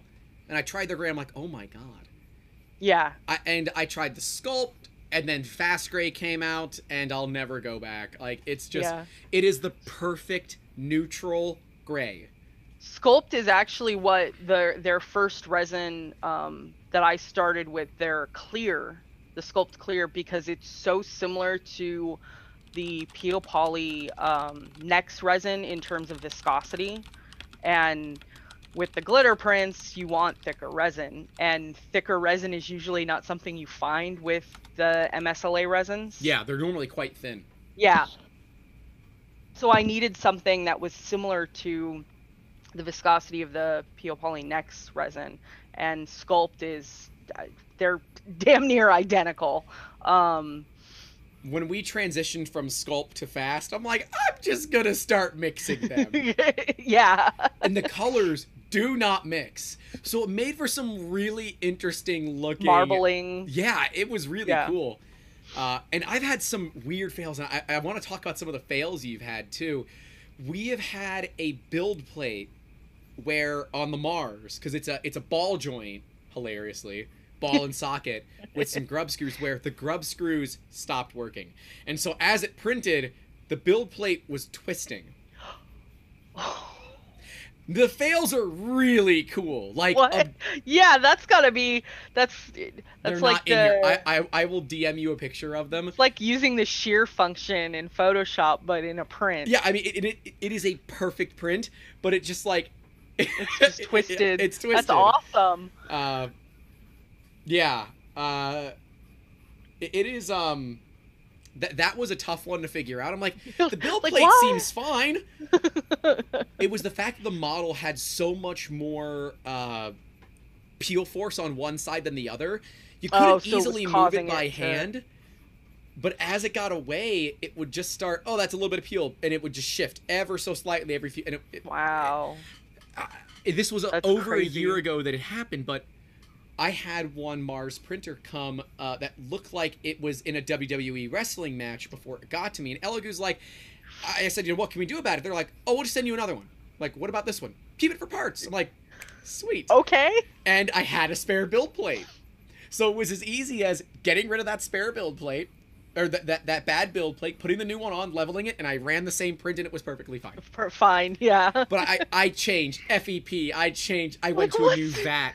I'm like, what is going on? I've done that with so many of our. It's like it, like the Moai. We just recently um, switched our laser out in our oldest one, which is going on four years now.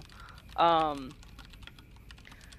but when it started to fail, we didn't. We couldn't really pin down what the failure was. We were just we were having prints not print, um, and it was intermittent. You know, sometimes prints would print fine, sometimes they weren't. So we changed the FEP. We changed um, the build plate. We Yep. re-leveled. We we went through. We disassembled it, cleaned it, put it back together. So so we and we eventually it was just like okay. The only thing that we haven't checked is the laser. Maybe the laser's failing. We just had them send us a new laser, put the laser in, and suddenly it prints fine. Yeah. So, but you know, yeah, you go through all the whole checklist of what on this is causing this to fail. and then sometimes prints just fail. Like yep. Sometimes the weather's they fail wrong. just because. yeah, it's the weather's wrong. It's too, you know, the The- the, stars haven't aligned. The temperature matters so much. yeah. Especially for like Siraya Tech uh, tough. Yes. Their tough Oh, resin, their yeah. tough blue. If it is not hot, Yeah. it is, does not print. Yeah, Uh, it likes the summer. I won't print it if it's not. Even though we like we have a heated room and everything, I won't print it unless it's the summer because it's. I saw Peopoly released a heated vat now too. Yeah, the whole the vat itself is heated. Yeah. When when we print tough, and this is like such the Jangus way to do it, I will preheat the vat with a blowtorch. Yeah. I do um a heat gun. Okay, I'm not the only one that does it. I'm Yeah, like, this I is heat- so freaking I will. jank. I. I'm I I don't do the vat. I don't do the vat all often, but what I will, I'll do the vat sometimes if it's really cold outside. But I will um heat the build plate with a heat gun. Um, and it keeps enough because it's that thick piece of aluminum. Um, it keeps the heat long enough to kind of heat up the resin. Right. Um, and it's yeah, yeah, temperamental resins, which is why I stick to fast and simple for the most part because they don't really care. Yeah, they don't. They're like, oh, it's freezing. We don't give a shit. Oh, Yeah. it's 200 degrees. We're fine. Siberian winter, surface of the sun, it just works.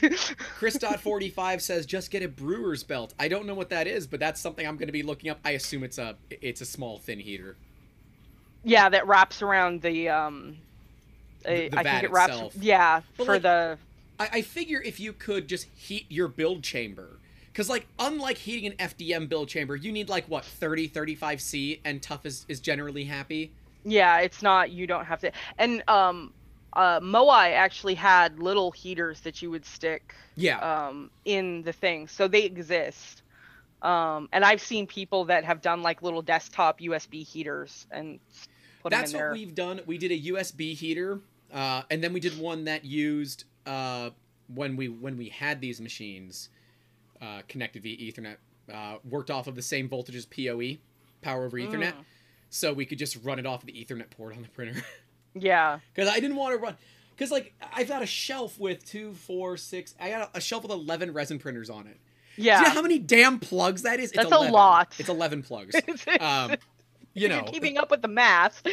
Yeah, it's like yeah, oh my gosh and it's like the other frustration that i have with some of these cheaper resin printers i want to have shelves like you see i have pruses on shelves i want to have resin printers on shelves and no they can only go on the top shelf because you got to lift the whole dang top off right and, and Yeah. for, my, for, for amber she's like five foot two she can't I'm reach all that. It's five like, three.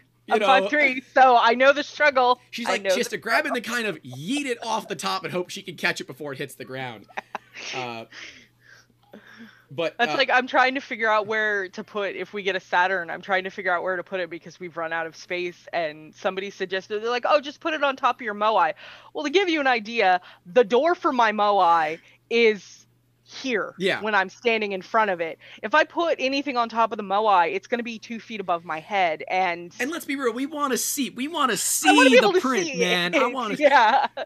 It's, it, it's especially like when I was doing the casting resin. The lift was never all that high. It was like seven or eight millimeters. But yes. your You're like, is it are- actually printing? Yeah, it's like, is it working? Is it working? And then it finishes. I'm like, damn it, one printed. That's that's broken. one thing that I wish the MSLA printers had that the Moai has is a clear vat, so I can actually see if anything's happening before we're like you know an hour into the print. I, I- think we've talked about that before, where a clear vat would be really, really cool.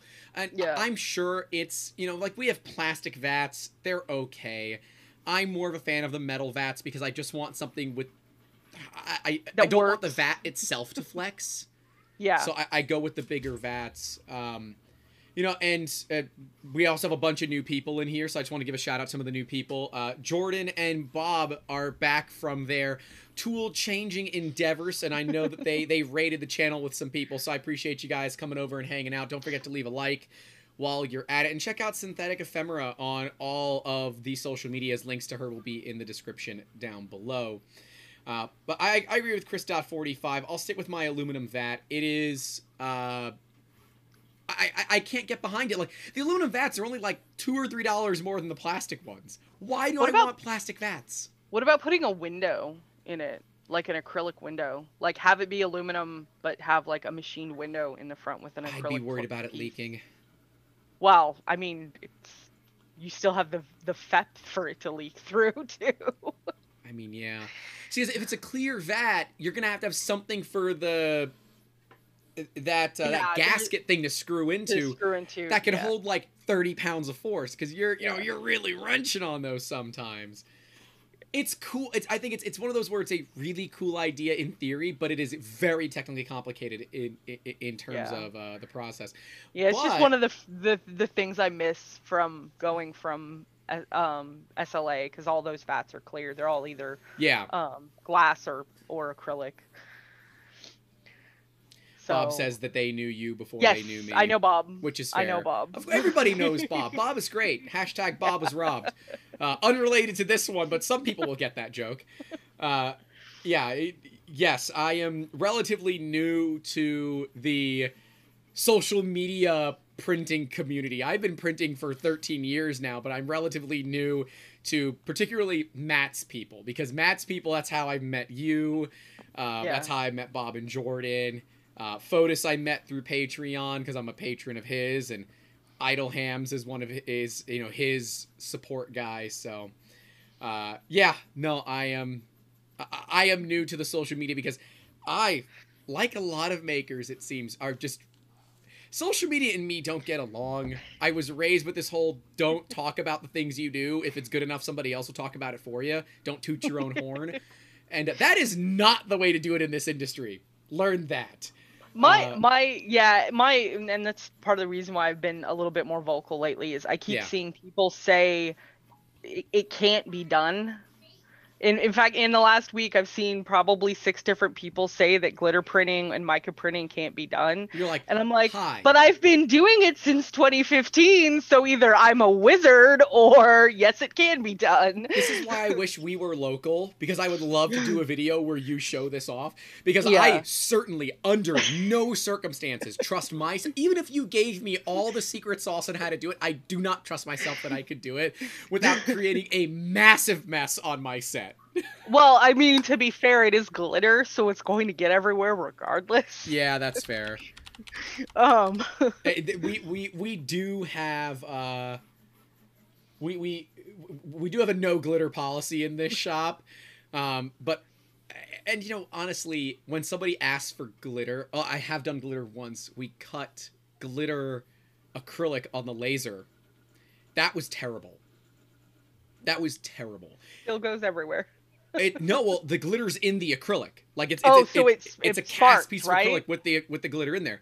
The problem is glitter is reflective and lasers reflect. yeah. D- do you See, s- and that's so that's that's the thing I get asked a lot with the um the SL the the SLA the Moais is well you can't because the glitter is going to reflect off the laser. I haven't had any issues.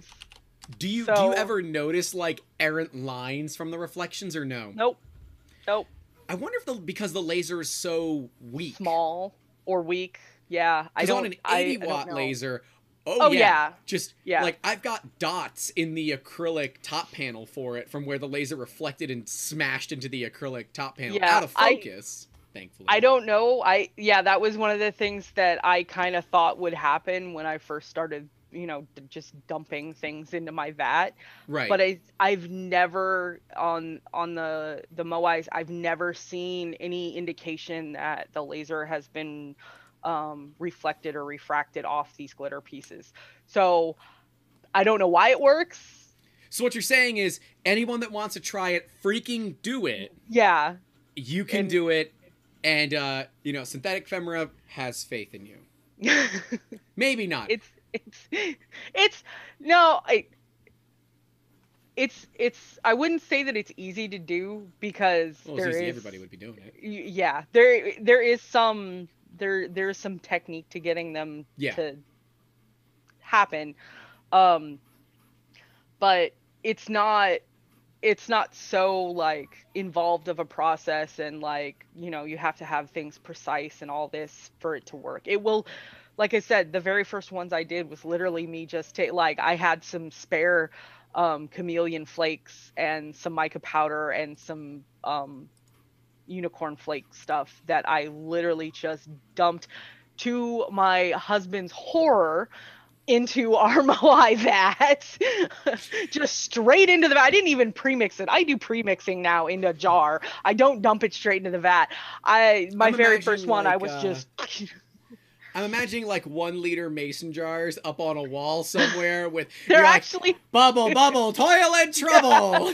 they're actually little they're little um they're little uh pint um Tupperware okay. containers, and I have probably forty of them with Oh, and they're polypropylene, so you can you Yeah. can cure it and it peels right off. Yeah, and it's so I have yeah, I have all the different like colors and mixes that I've made with different shades of and different levels of contamination um in them and yeah, it's it, it very much like it looks like a mad scientist uh, laboratory with all the different goops and Yeah, I uh I've never played I want to cuz like I've got a bunch of clear resin that's going to go bad eventually and I think I might just start playing with it. I, I Do don't it. know. do it do it But see, I'm going to be the guy's like, "All right, let's open the package." Poo, everywhere yeah How how many times has that happened when you're like, "All right, let's open the package," and the whole thing opens and mica goes everywhere? Not with the mic, not with the um the glitter and the mica I use is actually in jars. Okay. Um, Using like little tiny little jars. But what will happen is I will go to pour some out and the entire glob of mica pops out of the the jar. I'm like, well, okay, I guess this is gonna be all this color for the next year. um, yeah, it, it's the uh, the shelf that I do a lot of my mixing on is um, probably 90% mica and glitter at this point, and not so much a shelf anymore.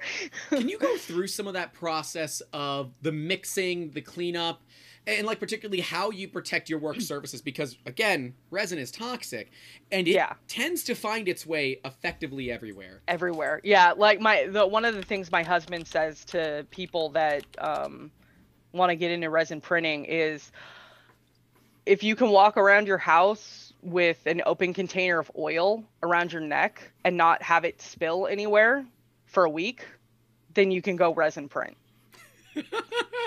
That's really not a bad way to look at it. It is yeah, because it's going to get everywhere and and people don't understand how just it gets everywhere. we use uh wood. Sh- we our shelves are you know they're like the metal industrial shelves, and a eighth inch thick piece of hardy board Mm, fits perfectly on and- top of them. uh, right on top of it. And uh, I could protect the hardy board, but the entire four x eight sheet is like fifteen bucks Yeah, And just so- get a new one when it gets too gross. when it gets. Yep. And I have uh, a big forty watt cob curing station, and I have a high powered UV laser that can burn the wood. Uh, so I also that means I know I'm getting UV deep. That way we don't Yeah. saturate the wood with UV. Uh, Are you using? Because I know back in the day we used to use cookie sheets. What are you using to protect? That's what I use. surfaces? I Cookie use sheets? um yeah, f- so for where um where the moais are, it's um a piece of particle board and we just it's just particle board, so we don't care. Yep. Um but where my SL1 is, it's on a metal um shelving system from IKEA where you you throw the rails up and then they like snap into it. Yeah. Um I have a big Silpat, the the um Mhm. silicone sh- baking sheets. Yep. I have one of the industrial size ones down and it sits on top of that and then that's pretty much where I do all my mixing because it's a big enough space with the SL1 on it. Um, so and then that's the- thing with that is if I spill anything on that Silpat, I just cure it and then it peels right off. Exactly, and then it's stick to the silicone. reasonably safe to get rid of. Yeah. Yeah. Um, what I was doing for a while before I had that shelf is I had a big um, cookie tray that had a Silpat in it, and I would do every all everything in that. My tools stayed in that, and it keeps it all contained because you've got the lip of the cookie tray and. Um, yeah, the, the the scraper has always been the one for me. I'm like, oh, this scraper is nasty. Yeah, I go through depending on on our our um, work volume, I usually go through and like deep clean my tools once a month, throw them in a tupper like a um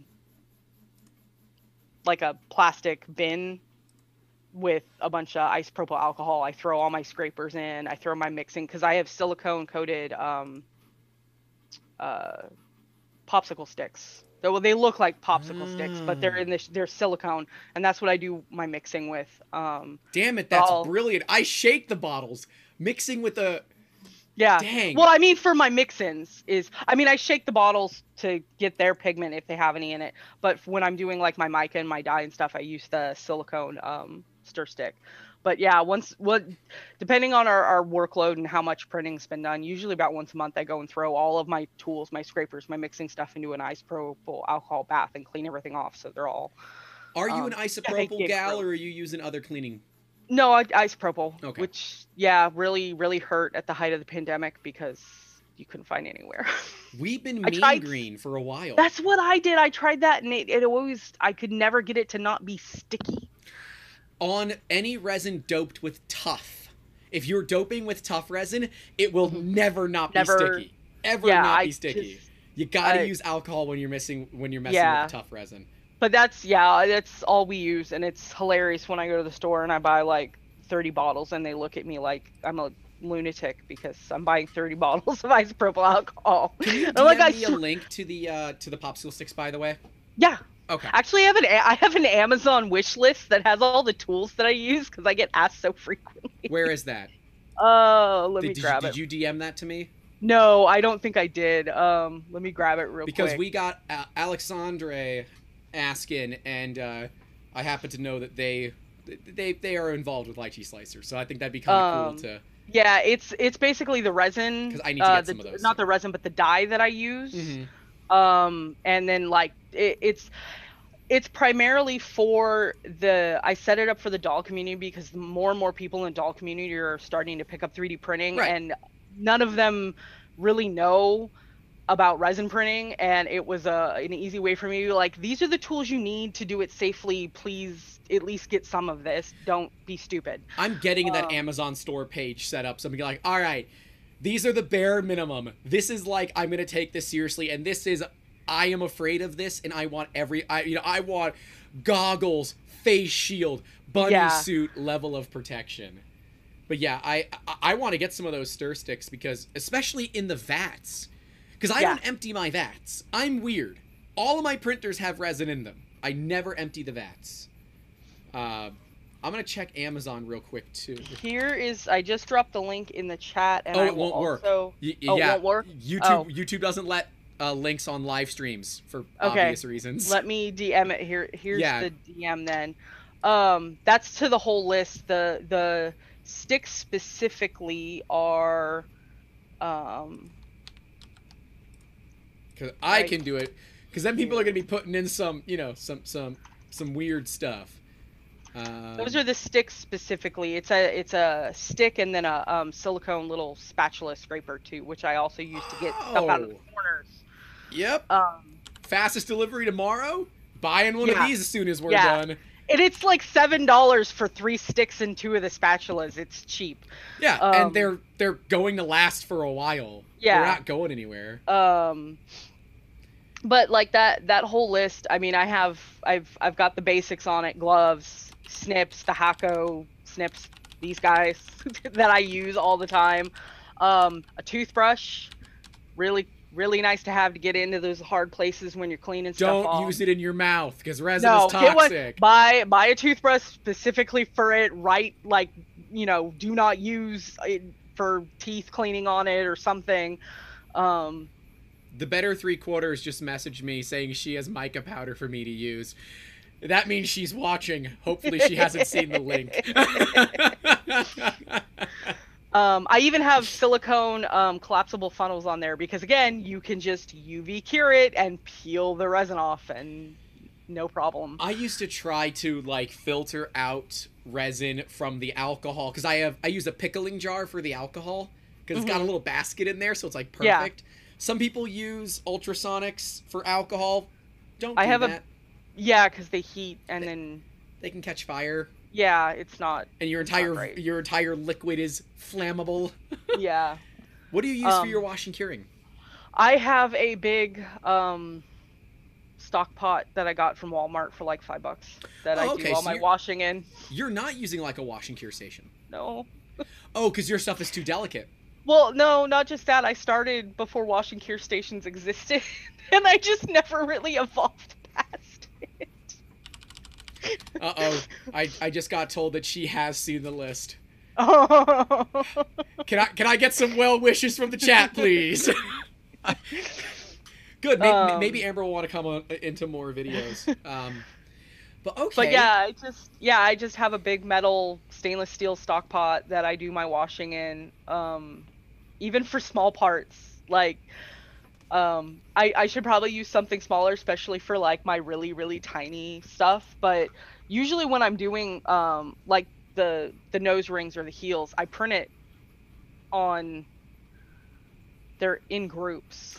Oh, okay. so- So yeah, so they're much larger at the end. yeah of the day. so yeah. i just wash the whole thing and then i cut them off the the supports and stuff afterwards but yeah i just it's a big quart stock pot that i have isopropyl alcohol in and i wash everything in that and then i just um i have the Peopoly uv cannon light that's like it's like a little brick It's a light little 10 watt LED cob light. I mean, there's Yeah. nothing to it.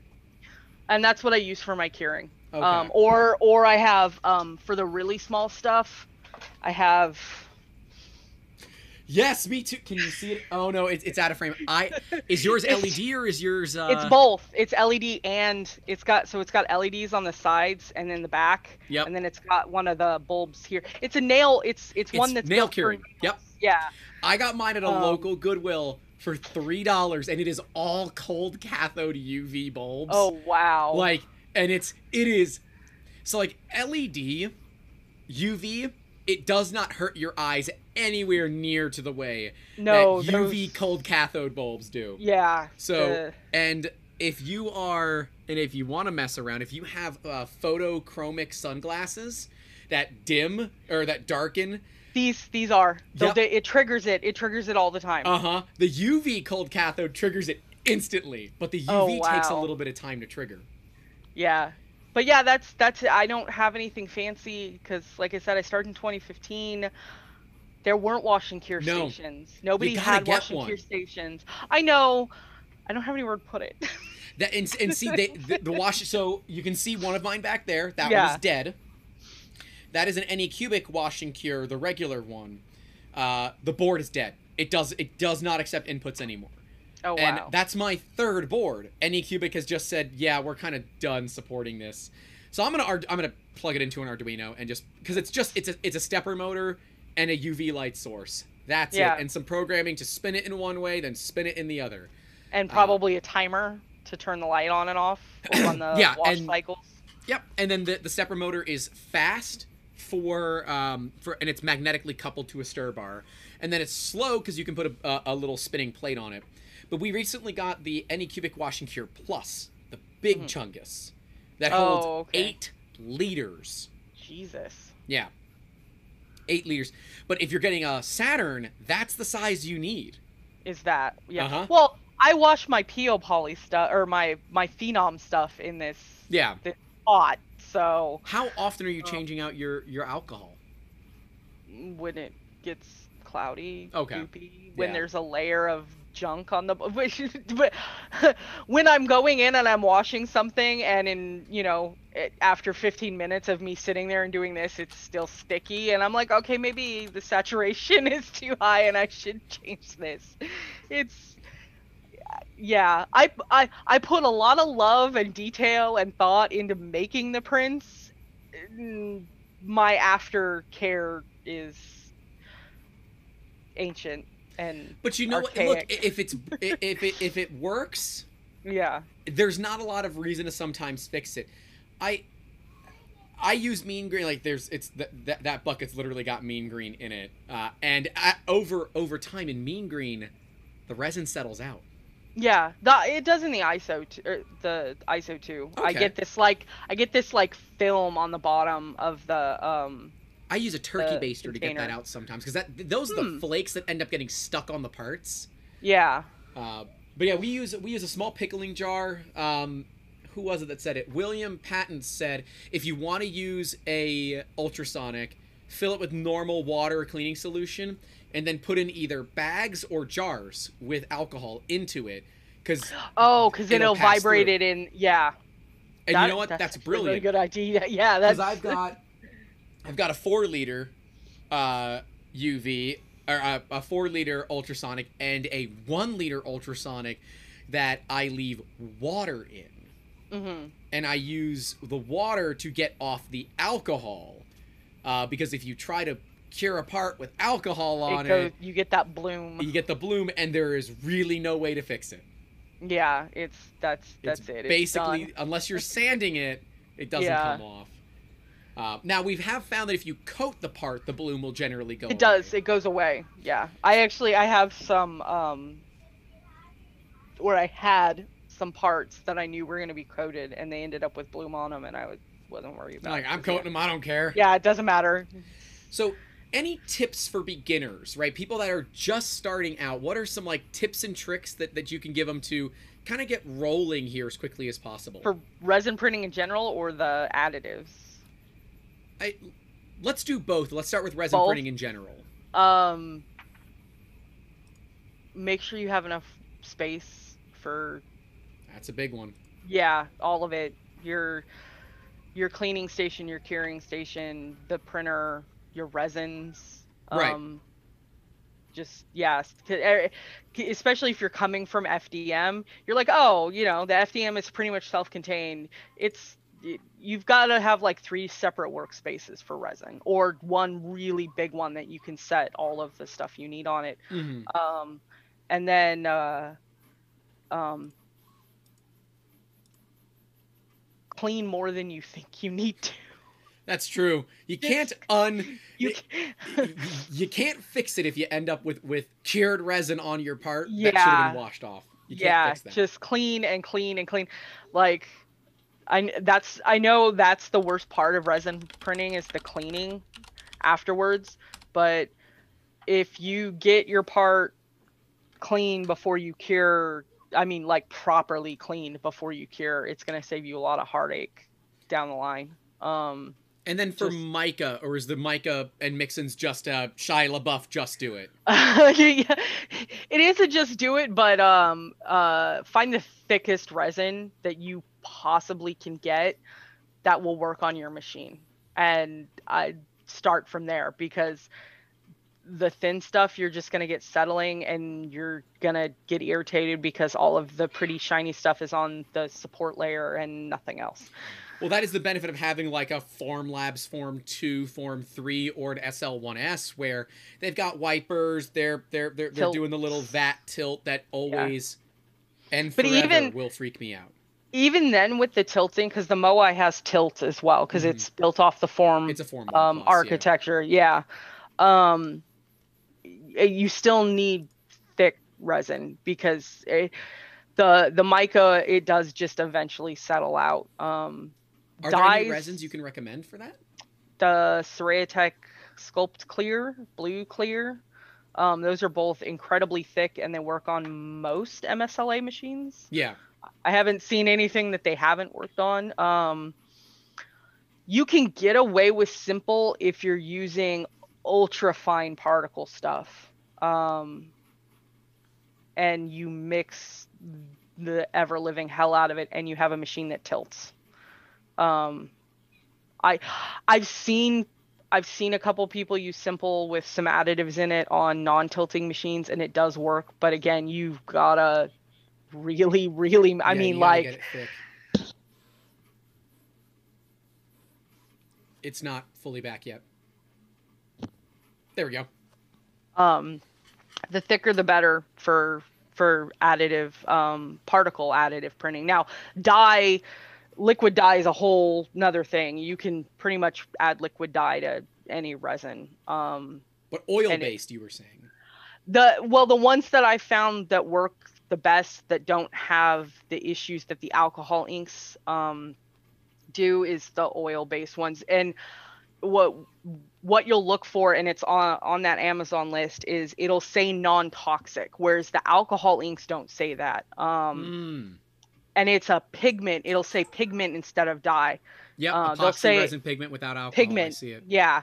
Um, whereas the epoxy resin the epoxy dyes will it, it says epoxy resin dye and it's usually alcohol based. Now that alcohol based will work in the resin. I've used it but you have to use very very little of it or your parts start going spongy because the alcohol we use it to clean it for a reason it does eat away at the resin um and uh, alexandre had a couple of points that i wanted to bring up to see if you've tried these um, they are using a spray bottle with IPA initially to get most oh. of the resin off, and then they're putting it in a bath.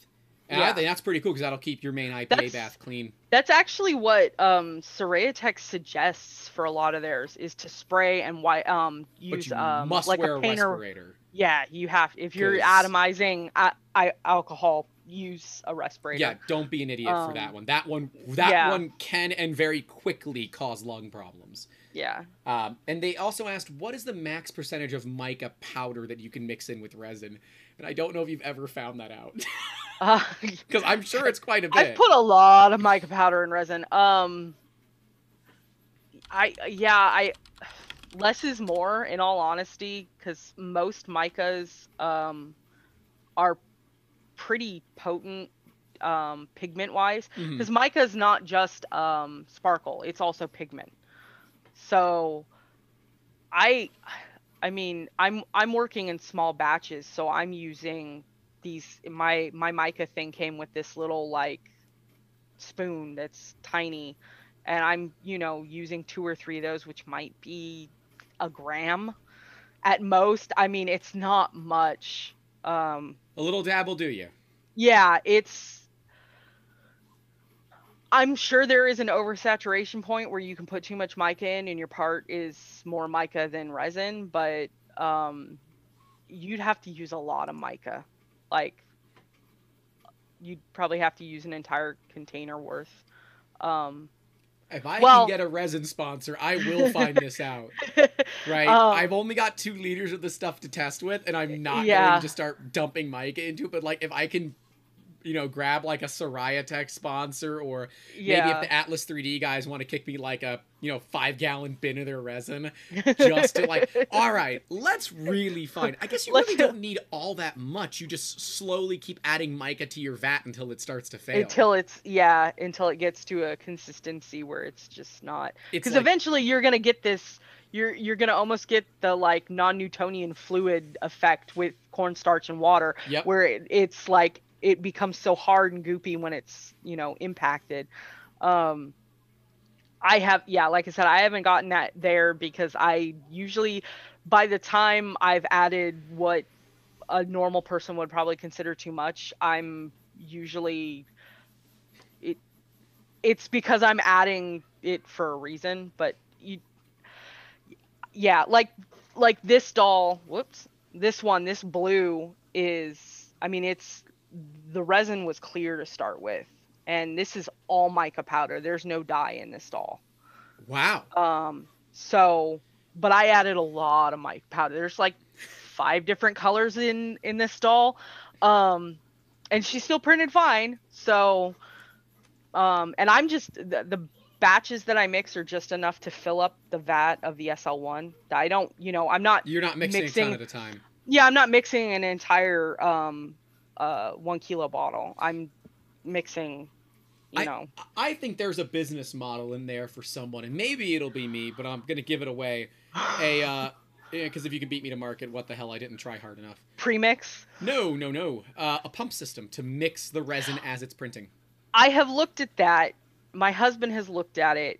Um, using some sort of like almost dialysis like where it's Peristaltic doing a pumps. constant Yep. yeah um it's just a matter of getting like getting it set up to where it's not going to interfere with the print because at least on the SL1 there's not a whole lot of Well, the SL1 play it, it, area. It, has got the tip, so you're fine. But on something Yeah. like a Saturn or a Mars, you've got a good quarter inch or six mil all the way around. That's plenty for some two or three. Because you, you pro- I, I doubt that you need a lot of agitation. No, you just need enough to get to ensure that um at least on lift. And that's the other thing too. The lift does cause some agitation. You're getting that cavitation effect where it Right. pulls it in underneath it. But um it's yeah, you want some sort of um back and forth movement along with your upward movement to get all of it mixed in. So yeah, if you could Yep. get something that would push resin in one direction while it was I figure you pull it out of one side of that, put it back into the other, and that high side and low side should force the resin to effectively rotate. And if you're able to Yeah. do it, if you could time it with the print so that when it was exposing, it was off. Yeah, and, then as, on lift or as it started lift, it would start the process. and it yeah. would pump fast because peristaltic pumps can move pretty quickly. It's it's a thought of mine. It's something that I think Yeah. would be No, it's something that my husband and I have looked at a couple of times and tried to figure out exactly how to go about it. But yeah, our with our current machines, the ones that we use glitter in anyway, they both have tilts, so it's not a big deal. it's never been something that we've really pushed in terms of developing because we just haven't needed. But if I end up getting a Saturn, I might make him revisit it. Bill Todd says rock the whole printer. I don't yeah, even- just, I don't even want to talk about the, the, the potential of. oh, the machine was set to 15 degrees, but I accidentally set it to 51. Boom, boom, boom, boom. Hucking resin all over the place. The- if you move the whole printer, you would have to print it without a lid. O- Yeah. On these cheaper machines, right? Uh, God, that would be. I, I'm ima- like, like like a paint shaker, but for your whole damn printer, it would Yeah. it would probably still print just fine. I have um on that pr- the the resin that I showed earlier that had all the um the big chunky glitter flakes in it. Yeah, I did even though that was on the SL1, I did go periodically every like 10 to 15 minutes and go in and stir when it was lifting because yeah, the ch- the mica doesn't settle out that fast on the SL1. That chunky glitter was like just I mean it was it might as well have been weighted. It just wanted to stay on the bottom. Um Chris dot forty five said strap an orbital, Orbital sander sander. motor to the oh printer my chassis. god. You know, I, I don't know if, if the chat is being useful or if they're giving me really bad ideas, but I think it's somewhere in between because they Just get one of those old unbalanced washing machines and stick your printer on that. You have not been on the maker calls when I've talked about what we're going to do, have you? Oh no, no. I've missed the last few because my You daughter has have. has karate on that day. Uh, we are gonna build a centrifuge and put a printer in it. Yes. I think I think we said ten thousand subs for that. I think is what the Oh agreement was. God. Uh, I I think that's what we're gonna do for that. I maybe I said twenty five thousand. I don't know. I I got a school out in uh, Pennsylvania to assist us with it. Oh my god. So, It's gonna oh it's it's gonna be it'll be glorious. Oh man. Uh, so I know we, we got to wrap it up. I've taken up so much of your time today, so I, I appreciate you hanging out. And uh, it, the fact that the little one has not showed up is is amazing to me. Your your your daughter is so well behaved. There there may have been a deal with the devil made. Um, Ah. What what what was the uh what was the bribe? there was a promise of Target and a toy if she left me alone. Well, let me know. I, I I think we'll be able to contribute to the toy fund a little bit because I, I appreciate your time on this one. Uh, but yeah, this is this has been awesome. Any final closing thoughts that you want to give? Uh, you know, in, in, in terms of anything, and please again, you know, pimp out what you do because I know there are people in here that uh, Um, that love it. Go go print in glitter. It absolutely can be done. I'm sick of seeing people say that it can't be done and it's not possible because they've tried it and it's failed. It's possible. I have put the information out there on how to do it. It's it's there. Um, how to get successful prints, how to make sure that you get the most bang for your buck in terms of um, visual punch, because how you print the parts also plays part. Um, it's go do it. I want to see more people printing in glitter and mica and additives. You have motivated things and We're gonna, I'm, I'm gonna do a series on it because I can. good. Uh, but Good. You, you have motivated me. I'm gonna reach out to a company to get some resin because I, I I don't want to spend a ton of money making. This, this Yeah. is not a cheap video to make. This Yeah. series is gonna cost a few hundred dollars worth of resin. Um, for mica, reach out to Alien 3D. He carries. Um, oh, he's local. Yeah, he carries some really nice mica. In fact, I have a lot of the mica that he carries, and I use it. Um, it's really good mica. It's um, ethical mica. That's the other. I'm gonna little bit of a tangent No, here. get on Um, that soapbox. Up on that soapbox. there's different types of mica. Um, there's mica that is, um, it's not really farmed. I guess it's mined because it is a mineral um, by child labor. So if you're getting mica, make sure it says that it's either synthetic mica, mica or it's ethically sourced mica that does not involve child labor. Um, I did not know that was a thing. I mean, that's that. I did not either until I started getting heavy into mica, and I actually had somebody come um, message me that is in the resin um, pour hobby, and they were like, uh, "Do you know about ethically sourced mica?" And I was like, "Uh, I always figured now?" mica was like synthetic mica. the entire time. Yeah, no, there's there's two there's two different types of mica. There's synthetic mica and natural mica, which is a mined mineral. Um, and there's a uh, a lot of the mica is mined via child labor. Nah, so yeah, ethic, synthetic all day. ethically yeah, synthetic or ethically sourced mica that's not done via child labor. Um, Assuming it's like reasonably biodegradable too, because like well, I- it's we most, don't need more microplastics around here. Yeah, no, no, no. Um, uh, the synthetic mica is made from, um, I think it's made from seaweed. So it's Huh. not really synthetic in the terms of like a manufactured chemical. It's just not the mineral. It's not. It's not the mined mineral. This is There's, a, this there's is also like video, right? biodegradable. Yeah, there's also biodegradable glitter, which is made out of um, uh, seaweed. So I, so I, I, I said, all right, I want to do a series on this, printing in mica, printing in glitter, and and learning it because if no one sees it, I know Tom Sadlatter did a video on it, hmm um, but he had very mixed results. Like yeah, they, they and a lot of it I, I i could pinpoint exactly what he did wrong. Um m- most of it was just print you you have to print a certain way to get the visual punch on the mica prints um you can't you have to go against what you know in terms of resin printing and how you orient your parts.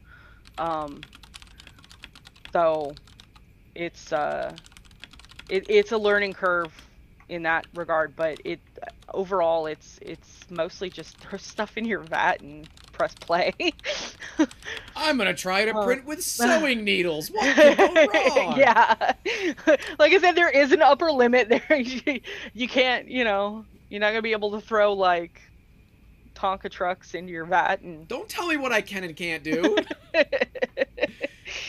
but uh yeah it i go print go print and glitter it's fun it's addictive um Don't get You- glitter everywhere. Oh, you mm, that's you're gonna get glitter everywhere. I'm sorry. That's just uh, thinking about it gets glitter glitter everywhere. I've been Um, thinking about it, and yeah, my well- Amber did just come back. Oh, is there a glitter cannon waiting for me as soon as I step out of the office? But yeah, it's it's fun. It's I I I really want more people to do it so people will stop saying that it can't be done because I've been doing it for five years, four years now, something like that. Um, Um, it- your your work is amazing. When when, when I first so I I found your work through the Maker Hangout. That's how I first found your work. I'm like, holy shit! Yeah. It is Yeah. amazing. Like absolutely amazing I- work. You know, FDM gets all the fun, pretty filaments, and now They you do. can have fun, pretty resins that are sparkly and And it's shiny easy to and- make your Oh! own resin. It, Yeah, or, it or your is. own colored resin. It's difficult And to color another- your own filament. another thing that you can do that I can't really show on cameras because it's not a visual thing, you can scent your resin with scented oils that are made for food. Someone call Peter Sassaman. We need to make this happen. If you guys don't know who Peter Sassaman is, he is the guy behind uh, the Smell-O-Vision, basically. Oh, Scent VR. So Peter carries one of the largest inventories of essential oils and smells that exist. Uh, so he's my go-to Yeah. guy whenever it comes to I want something to smell. I So- call Peter. this little pumpkin Uh huh. smells like orange. No kidding. Yeah, he smells like orange. So, um, but yeah, you can scent your, you can put um, essential oils that are for like food, like food grade, um, in as long as it doesn't have alcohol. Again, as long as it's not alcohol based. No alcohol. Alcohol Yeah. gets rid of resin. Those don't Yeah. mix together. Um, but yeah, you can scent your resin too. So you can make it shiny and sparkly, and you can also make it smell like roses or peppermint or Oh, cinnamon man. or whatever you want. So the better three quarters is just getting into stained glass now, and I I, I, think we might have found another hobby for her now. Now that she can add glitter, mica, and essential oil to make it smell different different ways. Yeah. Yeah, will that reduce the the vulgar smell of resin? Um, no? I don't know because I the only ones that I've really ever tried it in is simple and fast. I haven't tried to put it in Blu or tenacious, which are the more yeah, they're really obnoxious smelling ones. Um, when you're printing it, it's not. Um, I don't. I don't really smell it a whole lot when I'm printing it. The the scent that I add, it I only really start smelling it after I've cured and it's dried and everything. Because I think just the resin's overpower. The uncured resin smell is overpowering. Um, but it's present. It's definitely present when you. Um, yeah, smells like an orange. It, it's like somebody peeled a little cutie orange and then carved a pumpkin face into it. So I might just do that just to do it. just to have smelly prints, yeah. but uh, uh, uh, uh, the, the the good smelly, if you will. hmm Well, that's awesome. And, and now, Yeah. where can the people find you? Uh, I am on Twitter at Mirror ADA. I know it's not my business name, and then everywhere else I'm Synthetic Ephemera. You can change Um, your Twitter name, can't you? Yeah, I can. No point at this point. Yeah, I've had it. I've had that Twitter handle longer than I've had my printing stuff, so I just stuck with it. um, I dig it. but yeah, synthetic ephemera on Instagram, synthetic ephemera on Facebook. Although my Facebook's mostly just me cross-posting from Instagram. Um, That's what my Instagram is mostly me cross posting from YouTube, so I Yeah. understand this. um, and then my website's syntheticephemera.com. Yeah, guys, go check her out. If you are into ball joint dolls, you have found the person to buy them from. Do not accept any replicas or copies. This is the person that you want to go to. Links to all of Synthetic Ephemera's work is in the description down below. But I think that about does it. We're over two hours, and that's kind of like the all right, it's time to wrap it, uh, you know, level of uh, of call. But thank you all so much for hanging out. Uh, we appreciate it. Hopefully, everyone learned a little thing. I learned way too much. I've got problems. I got problems, and they're multiplying, and they're, we got some issues here. But it's going to be a lot of fun. I've got some great content now planned or planning in my head, all because Yeah. of this. Because uh, yeah, I, I am, I am determined to make all of this work, and I want to show that it's possible. But anyways, guys, stay safe out there. Don't forget to call your loved ones, and as always, keep making awesome and leave a dang like. Come on, get subscribed. We'll see you guys later.